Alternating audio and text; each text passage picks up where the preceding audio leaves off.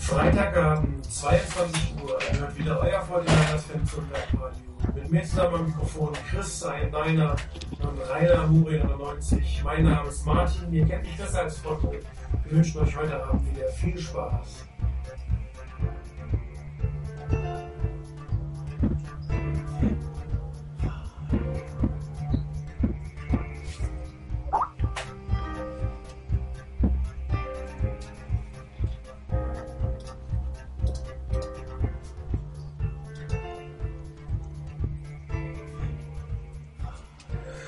Ja, liebe Freunde, heute ist vieles neu. Wie ihr gehört habt, hat das Webradio ein neues Intro. Wir haben einen neuen General Manager. Wir haben, so wie es aussieht, einen neuen Head Coach. Wir haben keinen Starting Quarterback mehr. Aber ihr habt natürlich das 49ers Fanzone Webradio. Und äh, mit mir da im Moment ist hoffentlich Rainer. Hallo Rainer. Schönen guten Abend. Und jetzt versuchen wir nochmal den Chris zu holen. Der war eben nicht zu kriegen. Da hoffen wir, dass er auch da ist. Hallo Chris. Hallo. Wunderbar, dann sind wir ja alle wieder beisammen. Ähm, ein Stück weit ärgerlich ist, dass die Nachricht vor fünf oder zehn Minuten rauskam. Es wäre natürlich toll gewesen, wenn wir in der Sendung den neuen Headcoach hätten verkündigen können.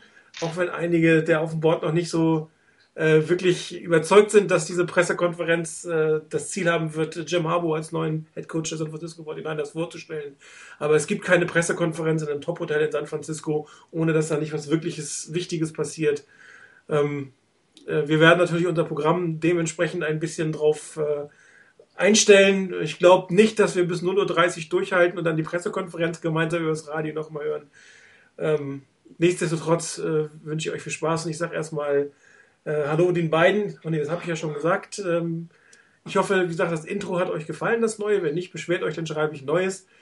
Und äh, ich würde einfach mal sagen, wir, bevor wir wirklich in das Jim Harbour-Thema in Detail reingehen, die Frage an euch beiden, wie habt ihr denn die letzte Woche so erlebt mit dem Sieg gegen die Cardinals, der GM-Suche und jetzt der äh, Headcoach-Suche? Es war doch eine etwas anstrengende, ungewöhnliche Woche für alle Fans der San Francisco 49ers. Äh, Rainer, wie sieht es bei dir aus? Wie war deine Woche so bei dem Thema 49ers? Ja, also ich habe heute, irgendwann habe ich toll. Bei dir oder bei mir oder wo? Also ich höre dich toll. Okay. Dann hoffe ich, dass es jetzt besser ist, aber ich habe mich immer noch im Hall, aber okay. Ähm, ja, ich habe heute Morgen mich hingesetzt und habe mal geguckt, was wir so an Themenliste haben und heute Mittag dann auch den Type-In-Thread erstellt und habe dabei gesehen, wir haben einen Rückblick auf das Cardinal-Spiel. Und da habe ich erstmal gedacht, wieso haben wir einen Rückblick auf ein Spiel, das schon zwei Wochen zurückliegt ungefähr? Bis mir dann klar wurde, das war erst am letzten Sonntag, es sind gerade mal fünf Tage her, dass das Spiel gelaufen ist. Und wir sollen da einen Rückblick machen auf dieses Spiel. Und für mich war es ein Zeichen, dass in der Woche extrem viel gelaufen ist, dass hier hoch und runter ging mit allem Möglichen. Und äh, von daher ähm, war es eine sehr hektische, sehr wilde Woche mit vielen Auf und Ab, mit vielen Diskussionen, vielen heftigen zum Teil Diskussionen auch auf dem, auf dem Board. Und es war auf der, so gesehen eine sehr kurzweilige Woche mit den 49ers. Ähm, wir werden sicherlich noch auf die Ergebnisse zurückkommen, auch im Einzelnen, auch gerade mit Jim Harbour jetzt und mit dem ganzen Durcheinander. Aber wie gesagt, für mich war es eine sehr kurzweilige, sehr interessante, aber auch irgendwie stressige Woche, weil es halt wirklich pausenlos hin und her und her und hin ging, mit allem drum und dran, was das Herz begehrt und was man auch nicht wirklich braucht unbedingt. Ähm, ich hoffe, dass es insgesamt wieder etwas ruhiger wird, ähm, nachdem das erledigt ist. Aber wie gesagt, die Woche war spannend, aufregend und hektisch. Ja, Chris, wie ist es dir so ergangen? Äh, sehr ähnlich. Also ähm, es war eine Woche mit ein, wenig, ein bisschen wenig Schlaf, weil äh, ich habe dann oftmals so bis zwei Uhr oder so dann doch noch Twitter verfolgt und so ein bisschen, ja, wo läuft noch was oder kommt jetzt noch die Meldung, äh, ist es definitiv, geht er da hin, geht er da nicht hin und so. Und eigentlich ein bisschen ähnlich ging es mir auch mit dem mit dem Cardinal, äh, ja mit dem Cardinals-Spiel, weil ich es auch nicht gesehen habe, das Cardinals-Spiel. Ich hatte einen Kollegen da und mein Bruder ist zu Hause und Kollege ist Chargers-Fan, Bruder ist Broncos-Fan. Dann wurde halt das äh, Broncos Cardinals Spiel, äh, Chargers Spiel geschaut und irgendwie war auch so, ähm, oh heute äh, Cardinals Spiel ist ja noch Thema. Gut, muss ich noch schauen. Und äh, ja, von dem her ist äh, war es eine kurzweilige Woche. Es gab viel zu diskutieren und ja, wir sind halt auch an einem, Ort, denke ich, wo die Zukunft der 49ers maßgebend mitbestimmt wird. Also die Entscheidungen, die jetzt getroffen sind, werden für die Zukunft der 49ers sehr wichtig sein. Und äh, das Spiel gegen die Cardinals, ja, ist halt etwas ins Hinter äh, in den Hintergrund gerückt worden da, dadurch, weil halt dieses eine Spiel jetzt nicht mehr ganz so wichtig war. Ja, also meine Woche war ähm, fast wie deine. Ich würde sagen, so, so regelmäßig Twitter und äh, Pro Football Talk auf iPhone, iPad, Computern, was man sonst so in der Gegend hatte, habe ich eigentlich lange nicht mehr gesehen. Und ähm, ich muss sagen, es war schon relativ amüsant, wie sich teilweise die, die Journalisten versucht haben zu übertrumpfen mit Informationen, wobei ja auch immer mehr herauskommt, dass die Informationen alle ein Stück Wahrheit in sich hatten. Äh, wahrscheinlich war die Entscheidung wieder A links rum, dann rechts rum, zumindest was den Headcoach angeht. Ähm, Chris Mortensen berichtet gerade von seiner Stanford-Quelle, äh, dass sie gestern Abend sich dachten, einig zu sein mit ihm. Er hat gesagt, er wollte es nochmal überschlafen und ist heute Morgen mit den 49ers aufgewacht. Ähm, dazu die ganze Geschichte vorher mit unserem General Manager, äh, was ja auch eine ähm, anfangs etwas zähe Suche war, die dann Gott sei Dank ähm, doch vernünftig zum richtigen Zeitpunkt aufgehört hatte. Und ähm, wenn man schon so eine wirklich langweilige Saison hinter sich hat, ist so eine, so eine aufregende Off-Season zumindest jetzt erstmal doch gar nicht so verkehrt. Man merkt eigentlich, wie verbunden man sich mit seinem Team fühlt, wie, wie wichtig einem das doch ist, dass da die richtigen Entscheidungen getroffen werden. Und falls es doch zu einem Knockout kommen sollte, was jetzt nicht so unwahrscheinlich ist, haben wir zumindest am Ende der Saison nochmal ein bisschen Herzblut für die 49ers vergießen können und das hat doch, äh, glaube ich, auch wieder ein bisschen Spaß gemacht. Ja, also den Rückblick auf, aufs Cardinals-Spiel werden wir natürlich machen, wir ziehen ihn aber eher nicht vor, sondern eher ein Stück weit zurück.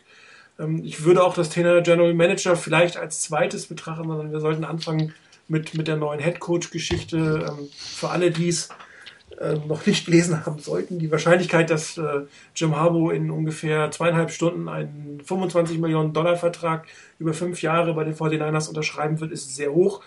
Ähm, kurz was zu Jim Harbaugh selber. Er ist äh, 47 Jahre alt, hat Profi-Football gespielt bei den Chicago Bears, Colts, Ravens, Chargers, Lions und Panthers, wobei er da nicht zum Einsatz kam. Sein größter Erfolg müsste das Conference Championship Game gewesen sein, 95 gegen die Steelers in dem Jahr, als sie das gegen die Cowboys im Super Bowl verloren haben.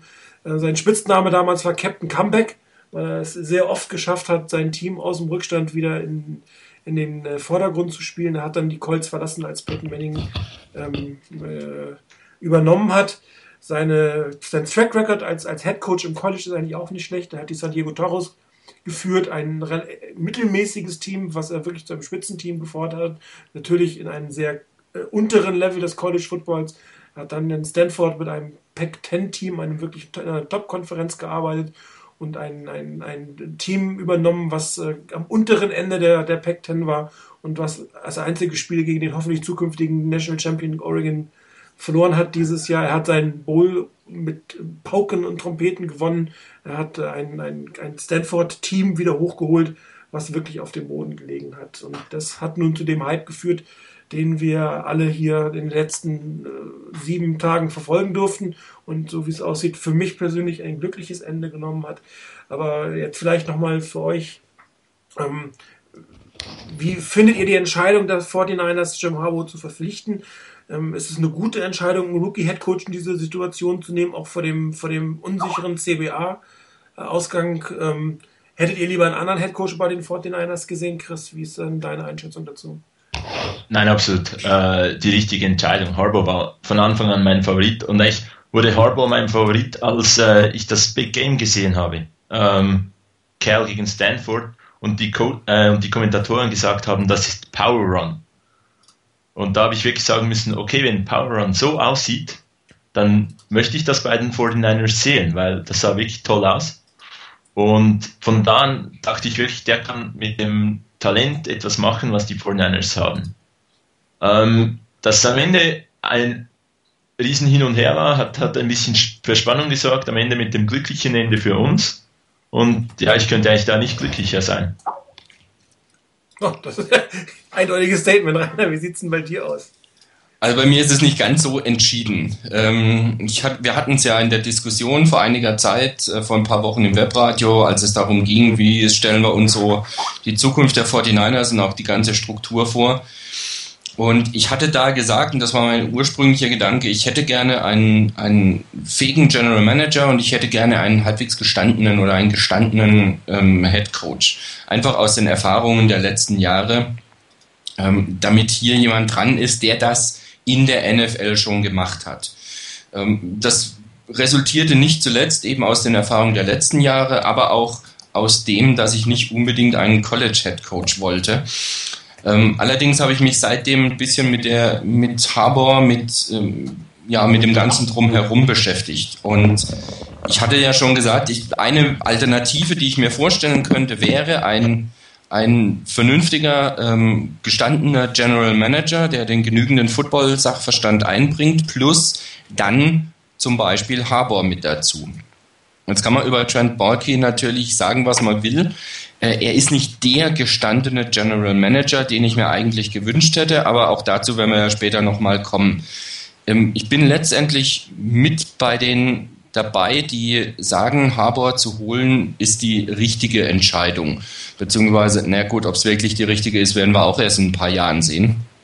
Ähm, aber es ist aus der Situation heraus sicherlich nicht die verkehrte Entscheidung. Ganz egal, ob es jetzt einen Lockout geben wird, wonach es leider wohl aussieht oder auch nicht, denke ich, dass ähm, Harbour im Moment in der Position ist, wirklich den Sprung in die NFL zu machen. Er ist sicherlich besser vorbereitet auf die NFL als manch anderer College Head Coach, der erstmalig in die NFL geht. Er ist kein Coordinator auf der auf College Ebene, der dann gleich zum Head Coach wird, sondern er kennt das als Head Coach, auch wenn die NFL sicherlich noch mal ein anderes Thema ist. Er hat es geschafft, Quarterbacks zu entwickeln Quarterbacks voranzubringen. Und das ist ein großes Thema in, in San Francisco, auch wenn noch gar nicht klar ist, wer überhaupt der Quarterback dann sein wird. Aber da kann man schon einiges drauf hoffen, dass es hier wirklich vorangeht. Von daher denke ich letztendlich, wie das Ganze ausgegangen ist. Und wie gesagt, man kann es nicht ganz losgelöst von allem drumherum betrachten, isoliert nur die Person Harbour. Ähm, wenn ich jetzt höre, dass die, die Niners von Anfang an circa 5 Millionen pro Jahr geboten haben und Harbour hat sich nicht entschieden, nach, ähm, nach Miami zu gehen, wo sie ihm wohl wirklich deutlich mehr geboten haben, sondern er hat sich jetzt auch trotz des erhöhten Angebots auch von Stanford trotzdem entschieden, zu den 49ers zu gehen. Dann kann der, der Posten des Headcoachs bei den 49ers so unattraktiv gar nicht sein. Sicherlich kommt dazu, dass er aus der Region jetzt ist oder in der Region eh schon tätig ist, nicht groß umziehen muss und sowas. Äh, das spielt sicherlich eine Rolle. Aber trotzdem ähm, scheint es eine ganz gute Arbeit des, des äh, Front Office gewesen zu sein, Harbour zu holen. Von daher, ich hoffe, dass die Niners die richtige Entscheidung getroffen haben. So ganz hundertprozentig begeistert wie Chris bin ich noch nicht. Ich lasse mich aber gerne begeistern von Harbour und seinem Team, das uns in den nächsten Jahren hoffentlich viel Freude macht. Ja, also bei mir äh, sieht es so aus, dass er schon einer meiner absoluten Wunschkandidaten war von Anfang an. Ich habe am Ende, das hat man glaube ich an meinen Postings gemerkt, ein bisschen gezweifelt, ob er wirklich NFL-ready ist, ob er wirklich einen unbedingten Willen hat, in die NFL zu gehen, äh, den Sprung zu magen, den großen Sprung, ein großes Risiko einzugehen. Die NFL ist was völlig anderes als College.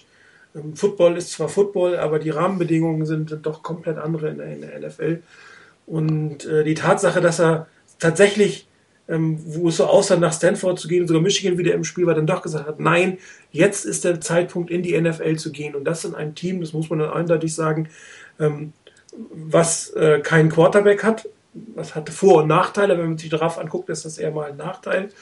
Ähm, was ein General Manager hat, der sich erst beweisen muss. Ich bin durchaus zufrieden mit der Verpflichtung von Trent Walker, aber er muss sich erstmal beweisen.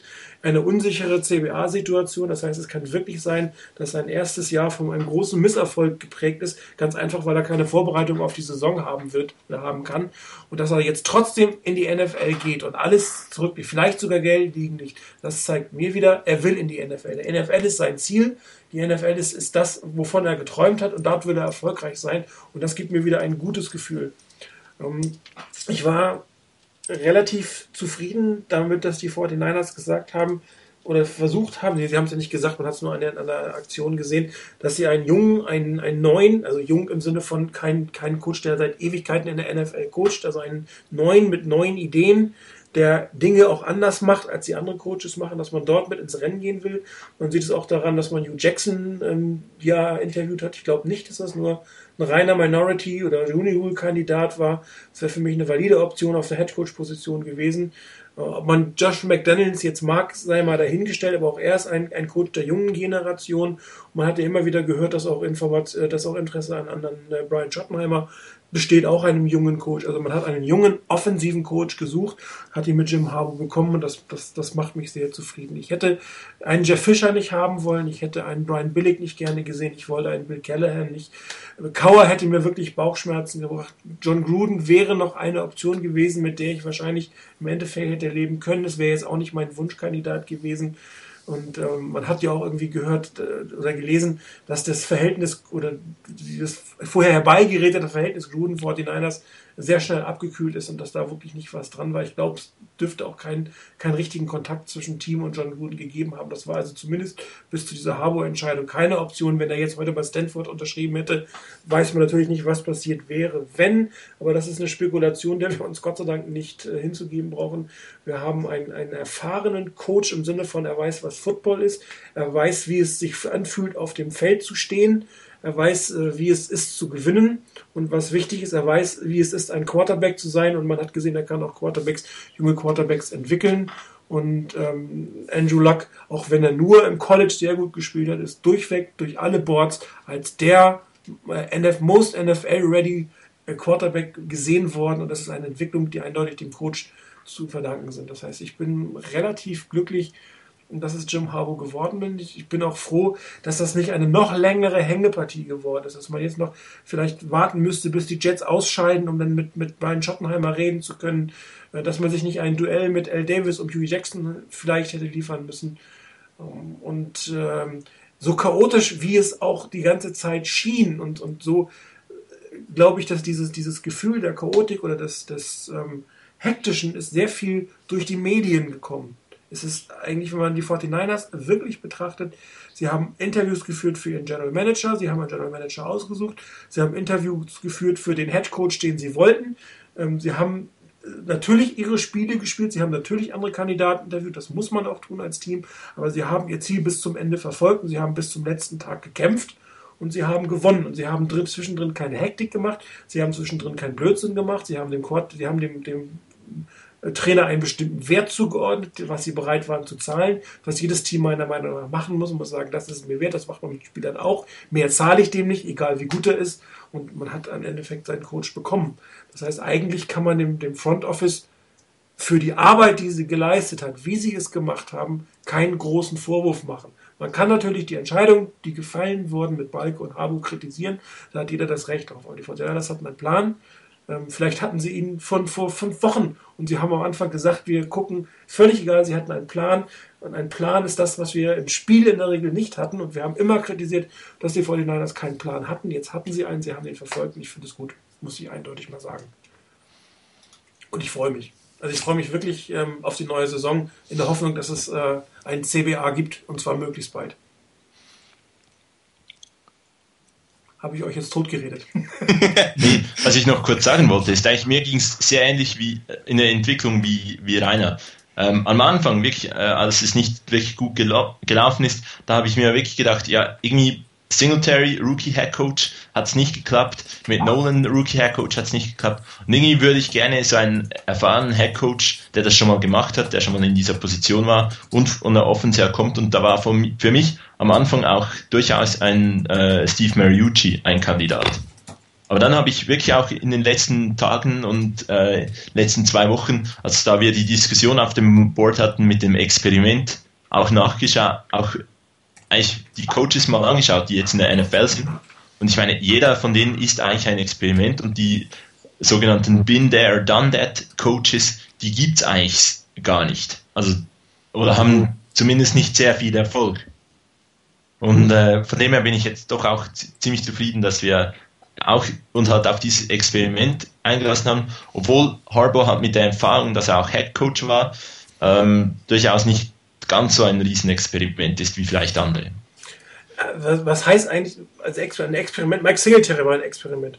Mike Singletary ist ein Späteinsteiger in, das, in, in die NFL, in, in, im, im Coaching und Administrativen gewesen, war dann ähm, nur, in Anführungsstrichen nur Position Coach, äh, zwar Assistant Head Coach, aber ist dann ohne irgendwelche Erfahrung auf irgendwelcem Level zum, zum Head Coach gemacht worden, auf Basis seiner Reputation, auf Basis einer, ein paar Siege und auf Basis dessen, dass er Mike Singletary Hall of Fame Linebacker ist. Und das ist für mich ein Experiment. Und das ist absolut schief gegangen. Jim Harbour ist für mich ein, kein Experiment, sondern man, man geht ein bewusstes Risiko ein. Natürlich ist es ein Risiko, es ist aber ein bewusstes Risiko, was genauso gut oder genauso schief gehen kann wie ein Bill Cower, wie ein Bill Balick, Brian Billick oder ein Steve Mariucci. Das weiß man vorher einfach nicht. Und ähm, wenn man jetzt, äh, Marek oder Klammer 50 hat ja öfter mal gesagt, hat ein, ein, ein Bill Cower nach, nach 15 Jahren Steelers mit Super Bowl-Siegen, mit jetzt vier Jahren schön trocken im Warmen sitzen, viel Geld mit, mit Reden verdienen, hat er wirklich nochmal den Willen, die Arbeit da reinzustecken, ähm, kann er auch etwas Neues machen. Es bringt ja nichts, wenn, wenn ein, ein alter Coach mit alten Dingen rangeht. Und das kennen die Leute, das kann verteidigt werden. Ähm, man muss auch was Neues machen. Und da sind natürlich neue Coaches oft besser prädestiniert, Dinge, die man schon kennt, zu verbessern und sie neu wieder darzustellen. Ja, also, oder ja, Rainer, du. Ja, also was, was mich letztendlich ähm, mehr und mehr in Richtung ähm, Harbour gebracht hat und auch dem Ganzen zuzustimmen, war letztendlich der Punkt, ähm, dass wenn man sich anguckt mit, mit allen Headcoaches, egal wie erfolgreich sie waren, die müssen ja irgendwann mal anfangen damit. Es kommt ja keiner auf die Welt und ist ein erfolgreicher Headcoach und sagt, das war's die müssen auch erstmal ihre, ähm, ihre Stationen durchlaufen. Und da war halt ähm, und dann auch, das war der eine Punkt. Und irgendwann muss der halt auch mal Head Coach werden. Irgendwann muss man ihn einfach auch mal nehmen. Äh, sonst wird er das nämlich nie. Und das ist in der Hinsicht immer ein Experiment und ein Risiko. Aber die, das Risiko hat man auch mit etablierten Coaches. Jetzt mal völlig unabhängig, wie, wie viele Jahre sie erfolgreich waren, ob sie beim Fernsehen gearbeitet haben oder nicht. Es ist immer die Frage, kommt der Head Coach mit diesem Team wirklich zurecht? Ähm, dass es umgekehrt sein kann, dass ein Team mit, äh, ein, ein Head Coach mit einem Team gar nicht zurechtkommt, gar nichts erreicht, ähm, mit der nächsten Station, und da war er ja dann auch wieder ein Experiment, äh, durchaus was erreichen kann. Ähm, man möge nach äh, in die Richtung ähm, Foxborough schauen. Ähm, Belichick hatte mit seiner ersten Station als Head Coach nicht gerade eine Reputation erworben, wo man sagt, ja, das wird der Highflyer der, des Jahrzehnts und der baut eine Dynasty auf ähm, er hat bewiesen, dass das geht. Und von daher war, ist jeder letztendlich in irgendeiner Art und Weise eine Art Experiment. Ähm, was mich dann auch noch ein Stück weit mehr zu Harbour gebracht hat, war einfach äh, die Tatsache, dass er halt auch selber in der NFL gespielt hat. Und das nicht nur ein Jahr oder zwei Jahre und irgendwie Practice Squad, Special Teamer oder sonst irgendwas und auch nicht vor, vor 30 oder, oder 25 Jahren, sondern dann doch noch ein bisschen näher dran wenigstens und dann etliche Jahre in der NFL zugebracht hat in verschiedenen Teams und das ist einfach auch nochmal eine ganz wertvolle Erfahrung, die er mit einbringen kann. Ähm, Gerade auch die, die Historie, dass er eben Quarterbacks weitergebracht hat, ist etwas, was wir bei den Niners auf alle Fälle brauchen. Jetzt völlig egal, wer letztendlich ähm, Quarterback wird. Wir können nicht erwarten, dass ein Peyton Manning oder ein, ein äh, Tom Brady oder auch ein Joe Brees hier aufschlägt, äh, sondern wir müssen gucken, was wir kriegen letztendlich, möglichst gucken, dass wir einen möglichst guten Quarterback kriegen, egal ob Rookie und oder Veteran, und der muss weiterentwickelt werden. Und da macht mir das schon Hoffnung, dass ein Harbour das zustande bringen kann. Ja, und ähm, ja, das Entwickeln von Spielern, das ist, das ist glaube ich, das, was ähm, College-Coaches sehr gut können. Spieler von, von, von einem niedrigen Niveau auf ein hohes Niveau zu bringen. Das, das ist das, das große Kapital eines College-Coaches, mit dem er quasi reingeht. Viele College-Coaches äh, schaffen es nicht, den Erfolg in der NFL eigentlich nachher zu haben, ähm, weil, weil sie ähm, im College gewohnt waren, eine überlegene Truppe zu haben, die mit dem sie ähm, alles, wie hat das letzte Woche schon alles niedergerannt haben im Endeffekt. Das heißt, versucht den Ball Richtung Seitenlinie zu kriegen zum schnellsten Mann und der geht nach vorne und keiner bekommt ihn. Und das funktioniert in der NFL einfach nicht. Das heißt, in der NFL braucht man neben der Fähigkeit, Spieler zu entwickeln, extreme taktische Fähigkeiten. Man muss eine Offense extrem gut aufbauen.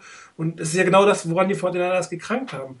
die, die Offense war nicht gut aufgebaut. Die, die, die Spielzüge bauten nicht aufeinander auf. Man hat sich nicht auf den Gegner einstellen können. Und, und gerade dieses Thema Einstellen auf den Gegner, in der Halbzeit spätestens Adjustments zu machen, da erwarte ich mir von, von einem Spieler, der in der NFL so, so lange gespielt hat, einfach eine höhere Fähigkeit darauf einzugehen und das auch zu erkennen. Und das ist hoffentlich das Plus, was er mit zu den 49ers im Endeffekt bringen wird. Gerade noch, äh, noch was auch zum Thema Harbor, weil ich das gerade lese, ähm, was Mayoko geschrieben hat vor ein paar Minuten. Ähm, der hat geschrieben, dass die 49ers eigentlich schon etwa äh, zur Mitte der Saison ähm, ins Visier genommen haben.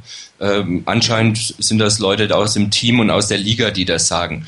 Und äh, dass eben Balky den gesamten Hintergrund, die ganzen Background-Checks und alles Mögliche gemacht hat wegen Harbor und dass er ihn getroffen hat und, ähm, und mit ihm gesprochen hat und Zeit mit ihm verbracht hat, wenn er Stanford-Spieler ähm, äh, beobachtet hat.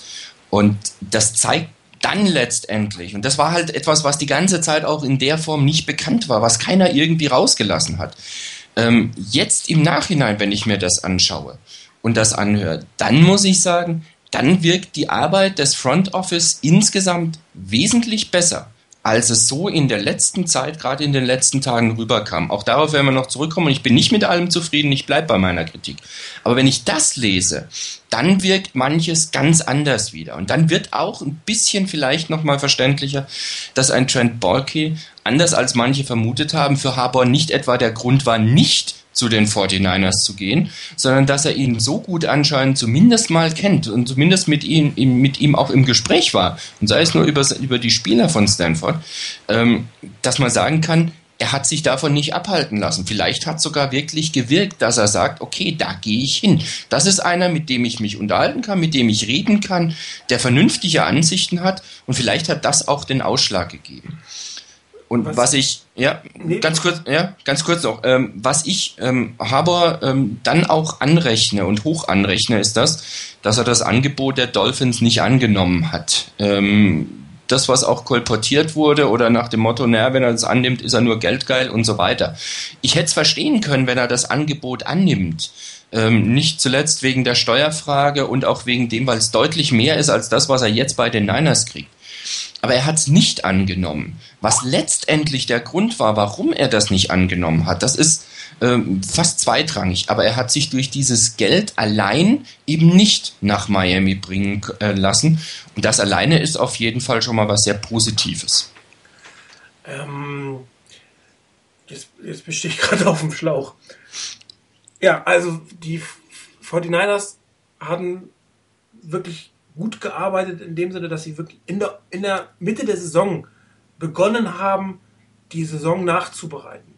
Ähm, man hat also bewusst Mike Singletary Trainer bleiben lassen. Ich meine, wir haben ja mehrfach darüber diskutiert und es gab auch mehrfach äh, die Vermutung, dass Singletary fliegen wird oder nicht. Und ich habe es auch mehrfach gepostet. Ich vermute einfach, dass, dass die 49ers im Hintergrund arbeiten an irgendetwas. Was war zu dem Zeitpunkt einfach nicht klar.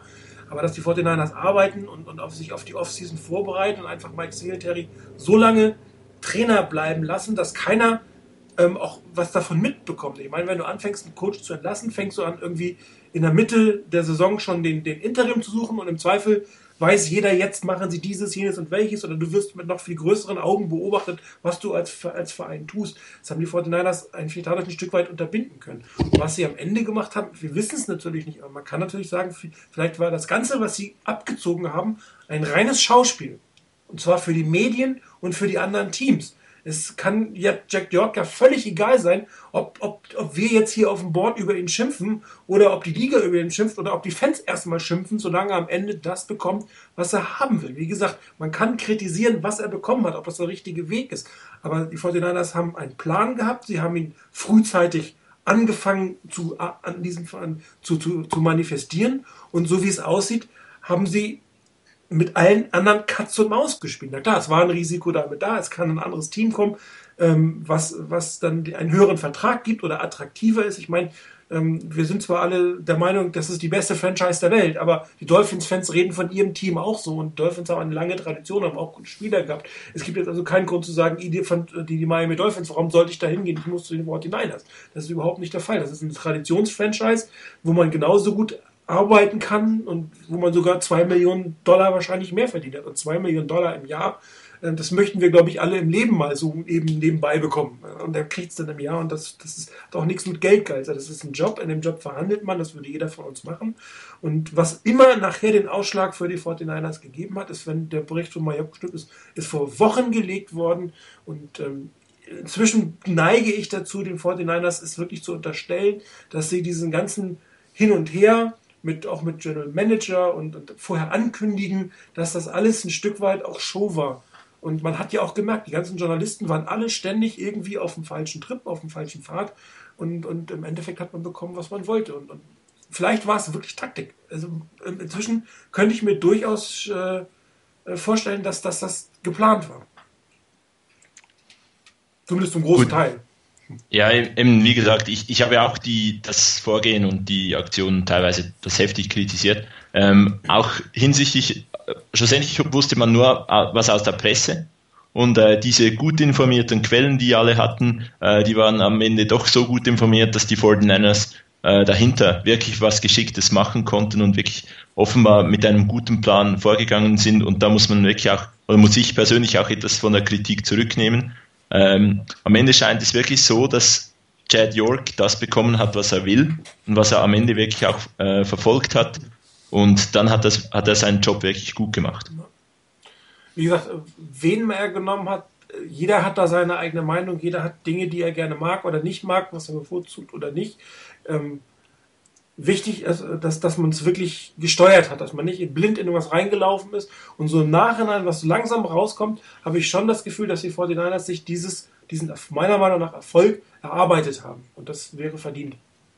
Also das ist richtig, da stimme ich auf jeden Fall zu. Ich bleib aber bei meiner Kritik und da kriegst, kriegt mich auch sonst niemand runter. Ähm, eine Aussage, eine Aussage von Jed York, dass das Geld keine Rolle spielt und genau so formuliert und eben nicht irgendwie gesagt, wir haben eine Obergrenze, wir sind bereit an die Schmerzgrenze zu gehen, aber wir zahlen nicht alles, sondern wirklich Geld spielt keine Rolle. Das war eine klare Aussage und das ist eine Aussage, mit der ich sehr vorsichtig sein muss. Ähm, auch wenn die Niners einen klaren Plan hatten, auch wenn sie es jetzt geschafft haben, letztendlich vielleicht wirklich alles genauso hinzukriegen, wie sie es die ganze Zeit geplant haben und auch mal davon ausgegangen, Trent Borke ist der beste Mann als General Manager, den du kriegen kannst und Harbour ist der beste Coach, den du kriegen kannst und das geht gut aus. Mal ganz abgesehen davon, das ist eine Aussage, mit der man unheimlich vorsichtig sein muss. Hätte, wäre das Ding schiefgegangen, das wäre den Niners so heftig um die Ohren gehauen worden, und zwar zu Recht, wie ich finde, ähm, dass man dann hätte sagen müssen, ähm, was für eine Reputation hat ein Jet York jetzt noch? Wie beschädigt ist ein General Manager Trent Balky jetzt dadurch, dass das Ding schief ging? Es ist gut gegangen. Ich bin froh, dass es gut gegangen ist, so rum. Wie gesagt, die totale Begeisterung habe ich noch nicht, aber ich bin so bei, sagen wir mal, 90 bis 95 Prozent. Ähm, den Rest lasse ich mich gerne noch überzeugen. Aber im ganzen Prozess ist doch das eine oder andere so gelaufen, wie ich es mir nicht vorgestellt hatte. Und die Kritik, die kam, die ist so zumindest, was halt auch kolportiert wurde durch die Presse, sicherlich auch ein Stück weit berechtigt. Ähm, wenn ich ankündige, den besten Mann als General Manager zu suchen, dann mich mit Leuten unterhalte, die ein paar Jahre vielleicht gar nicht mehr dabei waren und die, die sonst vielleicht heiß gehandelt werden, nicht großartig anspreche. Dann muss ich mir halt gefallen lassen, dass das kritisiert wird dass dann auch ein Trent Borky und auch das war es auf dem Board ja als Kritik, der aus dem aus der aus der Organisation herauskommt, der in der Organisation schon eine ganze Weile drin ist dass der misstrauisch beäugt wird, das ist ganz klar. Er hat jetzt einen großen Erfolg gelandet, indem er Haber nach San Francisco gebracht hat. Das wird viele beruhigen. Das wird auch die, die, die ganze Entwicklung im, im, in der nächsten Saison ähm, auf jeden Fall mal äh, leichter machen. Weil eine Menge an Kritik, die auf, auf die Niners eingeprasselt ist, weg ist. Trotzdem bleibt es meiner Meinung nach zu hinterfragen, ob eine Taktik in der Art und Weise wirklich notwendig war, ob eine Aussage, dass Geld keine Rolle spielt, wirklich notwendig war. Und da bin ich noch nicht überzeugt, dass das so notwendig war, das so zu bringen. Wenn das ein Schauspiel war, wäre ich vorsichtig, ob so ein Schauspiel in der Art äh, notwendig ist, denn das kann bitterböse nach hinten losgehen. Richtig, aber ähm, no risk, no fun. Ich meine, wir haben immer kritisiert, dass kein Risiko bei den 49ers, jetzt im Spiel kein Risiko eingegangen ist, dass, dass man immer versucht hat, den, den sicheren, den, den guten Weg zu gehen, nenne ich das jetzt mal. Und jetzt kritisieren wir, dass sie einen anderen Weg gegangen sind. Und natürlich hätte das schief gehen können. Und natürlich hätten äh, Jet, äh, Jet York und Trent Balky das hinterher abbekommen. Aber man muss sich auch mal überlegen, sie haben das trotzdem gespielt. Und trotz des Bewusstseins, dass sie hinterher fürchterlich einen auf den Deckel kriegen könnten, wenn das schief geht, haben sie diesen Weg gewählt und haben damit Erfolg gehabt. Man muss auch sagen, wenn, wenn wir keinen General Manager, wie immer der er heißt, bis Anfang der Woche gehabt hätten, hätten wir Jim Harbaugh nicht als Head Coach gehabt. Dann wäre er nicht bei den 49ers gelandet. Das heißt, man musste eine Entscheidung fällen und damit sind natürlich schon mal extrem viele mögliche Kandidaten nicht verfügbar gewesen, weil man sie bis zu diesem Zeitpunkt nicht hätte bekommen können. Und äh, jetzt mag man darüber sein, hätten die Vorteile das nicht nach denen fragen können oder nicht nach denen fragen können. Die Frage ist immer, wer ist da? Also ich habe niemanden gesehen äh, von den ganzen Namen, wo ich dachte, ja, der ist es. Das ist der Top-Tier ähm, General Manager, weil die Top-Tier General Manager haben alle einen Job und sind auch nicht entlassen worden. Also musst du in die zweite Reihe gehen, aus der auch Trent Balky kommt. Und, und warum sollte Trent Balky, der jetzt eine General Manager Erfahrung hatte, schlechter sein als die zweite Reihe von anderen Teams? Und ich habe mir, hab mir relativ viele Front Offices angeguckt und habe da jetzt keinen entdeckt, wo ich sagen müssen, ja, das, der hat aber einen tollen Lebenslauf, aber der hat eine tolle Erfahrung ähm, und äh, den man auch wieder hätte interviewen können man hätte die Interviews für viele Teams gar nicht führen können in dieser Woche. Und für andere Teams wäre es auch ein bisschen knapp gewesen. Und ich, sage, ich gebe euch Brief und Siegel, äh, wenn, wenn jetzt in der ersten Woche die ganzen Coaches weg gewesen wären, weil wir keinen General Manager gehabt hätten, hätte jeder kritisiert, naja, warum haben wir keinen General Manager? Jetzt kritisieren wir, es war zu schnell gewesen. Aber ohne die, die Verpflichtung eines General Manager zu dem Zeitpunkt, wo wir es gemacht haben, hätten wir Jim Harbaugh jetzt nicht gehabt. Das ist nee, alles. Ja, nee, Chris. Ja, ich, ich möchte dazu noch wirklich das sagen, dass die, wie es am Ende herausgekommen ist, speziell jetzt auf der Headcoach-Seite, wo wir sind, ähm, mit Tarbo, da muss man wirklich sagen, da hat offenbar am Schluss die Taktik der 49ers gepasst. Und so wie sie kritisiert wurde, ähm, von den Medien auch in, in Zweifel gezogen wurde, zeigt, dass die Reputation der 49ers nicht mehr ganz so hoch war. Aber dieser Schritt, dass man es am Ende wirklich so offenbar geschafft hat, wie man es wollte, das wird auch wieder Reputation aufbauen. Das Problem, was ich auch da sehe, ist das gleiche wie, wie Rainer. Diese Aussage mit Money is not an issue, die ist für die Öffentlichkeit eigentlich dann ganz klar gewesen. Ähm, Harbour und zum, zumal auch Harbour in der Öffentlichkeit äh, die, der Favorit für die 49ers gewesen ist, ähm, muss eigentlich ganz klar dahin führen, dass die Öffentlichkeit erwartet, es ergibt aus, was, einfach, was es kostet. Naja, also einmal kriegt, äh, kriegt das ja, Doppel wie Mike Singletary, das muss man immer feststellen. Also die, ja, haben, die, die haben mal eben, die 49ers haben mal eben äh, die Kosten ihres Headcoaches verdoppelt und müssen den alten noch bezahlen und werden auch garantiert mehr Geld in ihre Assistant Coaches stecken. Und ich weiß nicht, ob einer wirklich damit gerechnet hat, dass wenn er 10 Millionen gefordert hätte, dass die 49ers 10 Millionen bezahlt hätten. Ich nicht. Ich würde jedem, den ich haben will, einen Wert geben. Ein, und wo immer der sein mag. Und das Geld bin ich bereit auszugeben. Und der Wert für die 49ers bei Jim Harbaugh lag bei 5 Millionen und nicht genau. Wie, wie gesagt, das, das, das ist der richtige Weg, dass man seinem Coach oder dem Kandidaten in jeder Position den Wert gibt und über das soll man nicht gehen. Das ist auch absolut korrekt. Aber die Aussage, Money is not an issue, die ist einfach für die Öffentlichkeit und für die Fans eine sehr gefährliche Aussage. Für, für, äh, für York, das und vor allem, falls es jetzt nicht funktioniert hätte, hätte das eine ziemliche Ohrfeige sein können. Diese Aussage. Ich denke, wenn er gesagt hätte, ähm, der zweite Teil der Aussage. Ähm, es geht nicht darum, den größten Namen oder so zu finden, sondern wir wollen den richtigen Mann.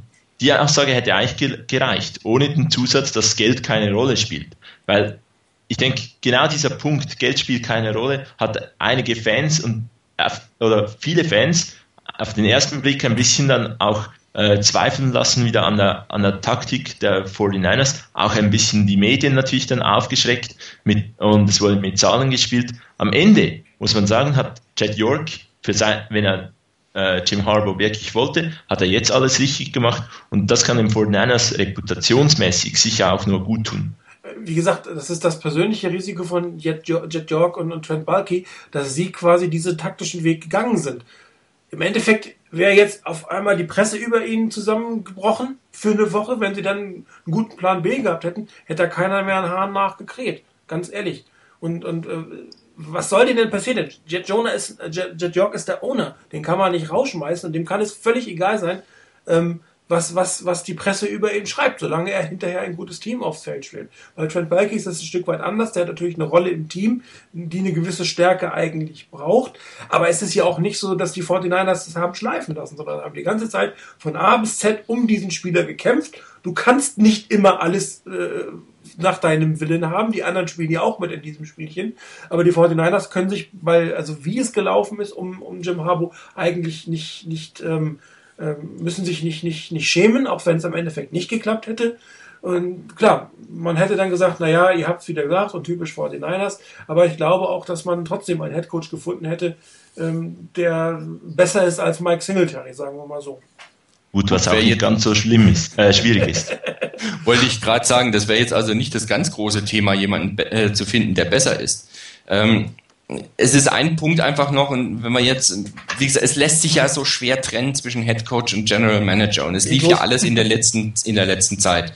Ähm, mit dem Head, mit dem General Manager, mit Trent Balky, er mag wirklich der beste und geeignetste Mensch sein. Er muss nur, und das ist ein, ein Punkt, der ja auch auf dem Board bei uns häufiger mal angesprochen wurde. Ähm, die Niners sind angetreten mit dem, dass sie wirklich was ändern wollen, dass sie was verändern wollen, dass sie was verbessern wollen. Holen sich Informationen von außerhalb und so weiter. Und damit wird eine Erwartungshaltung auch aufgebaut, dass das auch personell zum Ausdruck kommt. Ähm, jetzt hat man Trent Balky ein Mann aus der Organisation, der schon ein paar Jahre dabei ist, eben promoted zum General Manager, der faktisch eigentlich jetzt fast ein Jahr lang schon, sowieso schon war. Und der Punkt, der, bei dem wirklich hier erstmal zu sehen ist, ob wirklich sich was tut, ist der, schafft es Trent Borky aus dem Innern heraus sozusagen die Strukturen zu verändern? Und dass an den Strukturen sich was ändern muss, hat eigentlich jeder mal gesagt. Sogar wir auf, im Webradio haben das gesagt, dass irgendwo an den Strukturen was nicht so ganz passen kann. Ähm, und dass hier sich was tun muss. Und die Frage ist, schafft es Trent Balky aus der Organisation herauskommend, jetzt in der Funktion als General Manager, tatsächlich hier die notwendigen Reformen, die notwendigen Veränderungen in die Wege zu leiten? Oder ist er bei einer Position, wo er sagt, na ja, ich will vielleicht dem und dem nicht auf die Füße treten, den ich jetzt schon ein paar Jahre lang vielleicht auch kenne in der Organisation. Da wird sich zeigen, ob er wirklich der Richtige ist. Tut sich was im Front Office? Wird das Front Office zu einem respektierten Front Office, das effektiv arbeiten kann, das zum einen die, die äh, geschäftliche Geschichte, das heißt mit den ganzen Verträgen und so weiter, das gut handeln kann und dass auf der anderen Seite auch die, die Personalentscheidungen gut trifft und Talent wirklich evaluieren kann. Natürlich kann da jetzt jemand wie ein Jim Harbour, der, der äh, da sich ja auch mit auskennt, ähm, natürlich mithelfen. Aber daran wird sich letztendlich erweisen, ob es die richtige, wirklich richtige Lösung war. Und die Zweifel, die einfach da sind an Balky und die erst ausgeräumt werden müssen, die sind berechtigt zunächst mal. Denn was haben wir in den letzten Jahren immer von den Niners gesehen? Es ist jemand raus und wer kam? Es kam dann ein Mike Nolan, alles noch meinetwegen okay. Und was kam dann? Dann wurde eine interne Lösung genommen. Dann, ähm, ja, es war immer diese interne, diese in Anführungszeichen billige Lösung, die man gesucht hat und die man gewählt hat, weil es vielleicht auch die einfachste war und am wenigsten unbequeme war. Und die hat man gewählt. Und jetzt wieder diese Entscheidung gewählt. Und von daher muss hier erst was passieren. Er muss sich wirklich als der beste General Manager erweisen. Diesen, diesen Vorschuss, den ein anderer bekommen würde, wenn er von außen kommt, nach dem Motto, er muss sich einarbeiten, er muss das kennenlernen, er muss das einbringen, der fällt weg. Auf der anderen Seite hat natürlich Balky die Kenntnis der ganzen Organisation und weiß vielleicht, wo er ansetzen muss.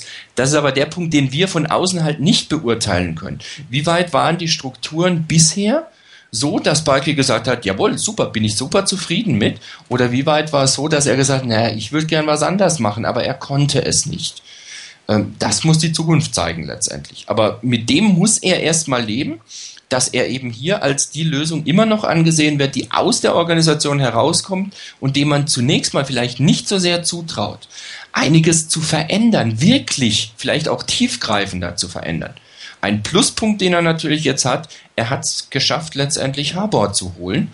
Und das verschafft ihm mit Sicherheit einigermaßen Luft erstmal.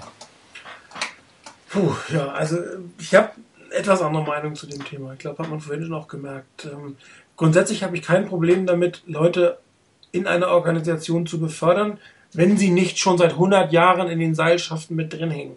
Was bei Trent Balky nicht der Fall ist. Er war eher im Scout, war quasi eher am Rande in der 49ers Organisation, hat sein Scout-Handwerk auch bei guten Leuten gelernt, unter anderem Bill Parcells, ähm, und ist dann in eine, eine Executive-Rolle hineingerutscht und konnte sich ähm, das Ganze angucken. Ich mache mal ein, Beispiel. Ähm, wir haben letztes Jahr, vorletztes Jahr einen neuen Vorstandsvorsitzenden bekommen. Der war auch fünf Jahre lang in unserer Organisation mit drin. Und unsere Organisation sieht anderthalb Jahre später komplett anders aus, weil er gelernt hat in der Organisation, was an dieser Organisation schlecht ist, weil er erkannt hat, an welchen Hebeln er drehen muss. Er hatte keine Lernzeit, er hat alles mal sich angucken können und hat innerhalb relativ kurzer Zeit die Dinge gerade biegen können.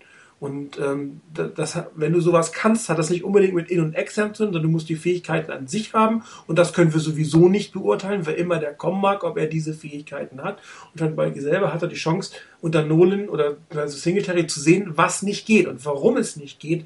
Und er hat es ja auch anders gemacht, haben wir festgestellt. Er ist herangegangen, hat sich beschäftigt mit, mit gewissen Dingen und, und hat sich meiner Meinung nach dadurch auch den Job so ein Stück weit verdient, weil er einfach von, von, von Jet York eine Aufgabe bekommen hat, im Vornherein die, die Zukunft der 49ers zu sichern und hat die, wie man jetzt stellt, sehr gut gemacht. Und da gibt es eigentlich auch, auch keinen Grund, jetzt doch mal auf krampfhaft irgendjemanden aus der anderen Organisation zu nehmen, der wie beim Coach genau das gleiche Risiko ist, egal welcher Name der kommt, egal welche Rolle er hat der, der, der Erfolg ist genauso wenig garantiert wie bei Waki und ich finde, er hat einfach eine Vorarbeit leisten können, dies, und er hat es jetzt auch geschafft, dass er es nachher wirklich verdient hat, diesen Job zu bekommen.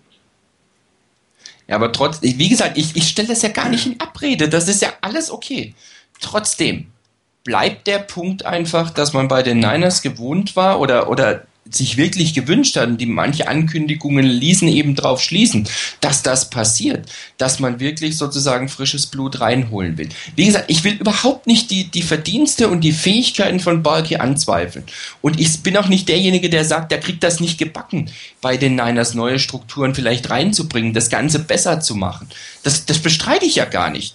Dazu kenne ich mich viel zu wenig da drin aus bei den Geschichten da drin, was im, im Front Office läuft und, und wie Balky tickt oder sowas.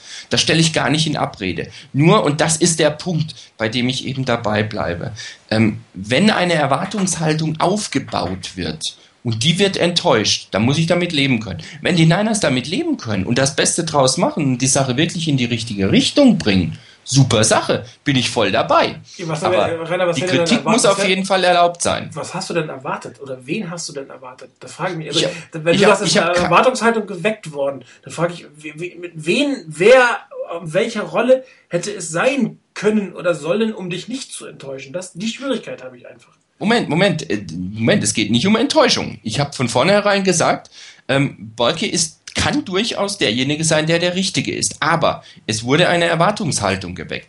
Ähm, was manche auch kritisiert haben, war das, dass die, die Niners ähm, bestimmte Kandidaten, klar natürlich die aus der zweiten Reihe, die man promoten kann, ähm, nicht diejenigen, die als General Manager irgendwo einen gültigen Vertrag haben, an die darfst du eh nicht ran, aber ähm, an die, die in der zweiten Reihe stehen. Und da wurden ja einige genannt, ähm, De Costa zum Beispiel und äh, von den Cardinals, wie heißt er, Keim oder wie der heißt, ähm, da wurden ja einige genannt.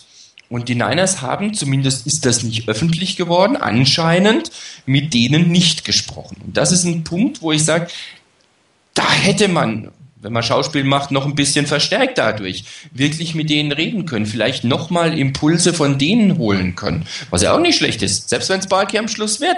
Man hat, kriegt nochmal Impulse von anderen, Vorstellungen von anderen, die man vielleicht auch ein Stück weit verwenden kann. Ich äh, hätte das nie und nimmer an einem konkreten Namen festgemacht.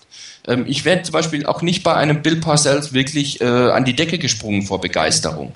Äh, bei dem bin ich äh, in den letzten Jahren irgendwie der Meinung und, und oder kann ich mich des Eindrucks nicht erwehren, ähm, dass der so ein bisschen halt immer mal wieder einen Job macht, aber so richtig voll engagiert scheint er mir zumindest nicht so ganz dabei zu sein. Äh, von daher hätte ich das nie an einem Namen festgemacht. Aber ähm, es war bei mir zumindest die Erwartungshaltung da, dass man eben auch außerhalb der Organisation geht, auch bei Leuten, die auch als heiße Kandidaten gehandelt werden, da mal anfragt oder mal nachfühlt. Und das Also war super, mir ein bisschen zu wenig. worden. Bitte? Wer ist denn als heißer Kandidat gehandelt? Also wirklich heißer Kandidat. Ich habe keinen gesehen. Also ich habe Also- niemanden in der ganzen Diskussion, Also- der gesagt, das ist der heiße Kandidat. Der hat mir gefehlt. Den gab ich muss da, ich muss da sagen, ich bin da ähnlich in, in einer, auf der Ebene wie Rainer oder in einer ähnlichen Ecke, weil für mich war es auch so, ähm, Trent Balky kann ein Supermann sein. Da kann er beste, den besten Job machen, aber bis das wirklich ähm, dann anerkannt wird, muss er jetzt mehr machen, weil die Öffentlichkeit mit der Entwicklung der 49ers, und das hat nichts mit jetzt wie irgendwie Chad York oder Trent Balky zu tun, aber die Entwicklung der 49ers in den letzten acht Jahren hat irgendwie ein bisschen immer den faden Beigeschmack, Balky war da dabei. Und das könnte am Anfang für ihn, muss er jetzt wahrscheinlich einen noch viel besseren Job machen, als es einem anderen zugetraut wird. Und ich meine, wenn er diesen viel besseren Job machen kann, dann sind wir alle glücklich. Ähm, ich hätte mir auch erhofft, dass man diese ähm, jungen Talente oder diese Jungen, die in der Liga wirklich hoch gehandelt wurden, äh, wie ein Nick Casario, den man interviewen hätte können, da die Patriots eine äh, Bye Week haben. Ähm, Les Snead wurde dann offenbar ähm, ganz klar heimlich interviewt von den Falcons. Äh, Steve Keim galt da als ganz, gilt als ganz heißer Kandidat als GM. Ähm, der Assistant GM der äh, Buffalo Bills gilt da als ganz heißer Kandidat mit langjähriger Steelers-Erfahrung. Und ich habe auch wie, in, wie bei dem, äh, in der letzten äh, Webradiosendung, ich hätte mir erhofft, dass solche Leute auch noch interviewt werden, vor allem, dass man, dass sie präsenter interviewt werden. Ähm, am Ende, wir haben jetzt Trent Balky und da stellt sich die Frage, war die Suche, die, die angekündigt wurde, eine, spielt keine Rolle. Jetzt ist es Trent Balky und er kann sicherlich einen guten Job machen, aber ich habe ähnlich diese ein wenig Erwartungshaltung wie Rainer gehabt, ähm, dass die 49ers einen von außen holen, jemand, der Erfahrung hat in einem Team, wie beispielsweise der Costa, der bei den Ravens enorm viel Erfahrung hatte, ein Team wirklich auf, aufzubauen. Trent Balky hat eigentlich nie von einem General Manager gelernt, ähm, jetzt in den letzten Jahren, der wirklich eine, die Reputation gehabt hat, ein Team wirklich aufzubauen. Die 49ers waren immer ein bisschen Mittelklasse, äh, Mittelmaß in dem. Und da habe ich gehofft, dass man solche Leute hineinbringt. Am Ende, wenn dann die Wahl auf Trent Balky fällt, weil er die, best, die beste Option ist, weil sich Chad York wohlfühlt, mit äh, Trent Balky zusammenzuarbeiten, dann kann Trent Balky sicherlich, ist er legitim und ein, ein guter Kandidat. Er soll ja auch ähm, äh, in weiten Kreisen der NFL sehr respektiert sein. Aber ein bisschen hätte ich mir erhofft, dass die 49ers hier auch diese Leute, die nicht vielleicht jetzt irgendwie seit fünf Jahren aus der NFL sind und so, ähm, auch interviewen. Also ihr vergesst meiner Meinung nach beide die Zeit. Viele Kandidaten, die ihr genannt hattet, äh, sind in einem Team. Das heißt, die hätten ab Montag erst interviewt werden können, weil bis Sonntag die Saison geht.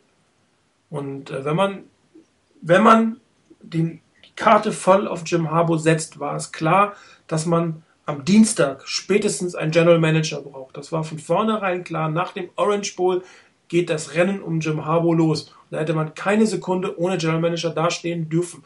Das heißt, man hätte alle die Namen, die ihr gerade nennt, nur am Montag interviewen können. Das halte ich für unrealistisch. Das ist alles richtig. Dann muss ich aber bitteschön auch von Seiten der 49ers das klar machen, dass es keine echte General Warum? Manager Suche gibt. Warum müssen Sie das klar machen? Das ist doch, warum sollten Sie das tun? Warum sollten Sie ein- anderen Leuten möglicherweise einen, einen Hint geben, wo sie hingehen wollen? Es gibt keinen Zwang dazu. Sie sind nicht verpflichtet, uns als Fan zu sagen, was sie tun. Das ist, das, das, das ist nicht der Fall. Das müssen sie nicht. Sie können es tun, dann haben wir weniger zu diskutieren, aber es, die 49ers können das verkünden, was sie für richtig halten, um ihr Ziel zu erreichen. Und das haben sie meiner Meinung nach getan. Und wir können uns jetzt dreimal tot ärgern, wer hätte uns was anderes gewünscht oder es wäre unglücklich gewesen. Aber ich gehe jetzt davon aus, ich gehe wirklich davon aus, sie hatten einen Plan und haben diesen Plan verfolgt und haben die Dinge gesagt, die man von ihnen hören will. Weil sonst hätte man, hätten sie andere Dinge gesagt, dann hätten sie auch wieder alle auf sie reingehauen. Wie könnt ihr das dann machen? Dann wäre Druck auf der anderen Seite gekommen. Aber ich bin der festen Überzeugung, wir hätten heute nicht Jim Harbour, wenn wir am Dienstag nicht einen General Manager gehabt hätten. Und damit ist die Auswahl beschränkt auf interne und Leute ohne Job. Und am Montag hätte man Zeit gehabt, um, um jemanden zu interviewen, was offenbar mit Les Need pass genau. passiert ist. Und dann vielleicht noch ein zweites. Aber ganz ehrlich, wie viele genau. Interviews kannst du denn führen am Montag? Es wären maximal zwei gewesen. genau, aber genau die zwei wär, wären es gewesen und die hätte man durchaus, wären auch möglich gewesen. Also das, also, das ähm, finde ich jetzt, also das, persönlich finde ich es übertrieben, ganz ehrlich. Also das ist meine persönliche Meinung. Die Erwartungshaltung hätte ich jetzt nicht gehabt.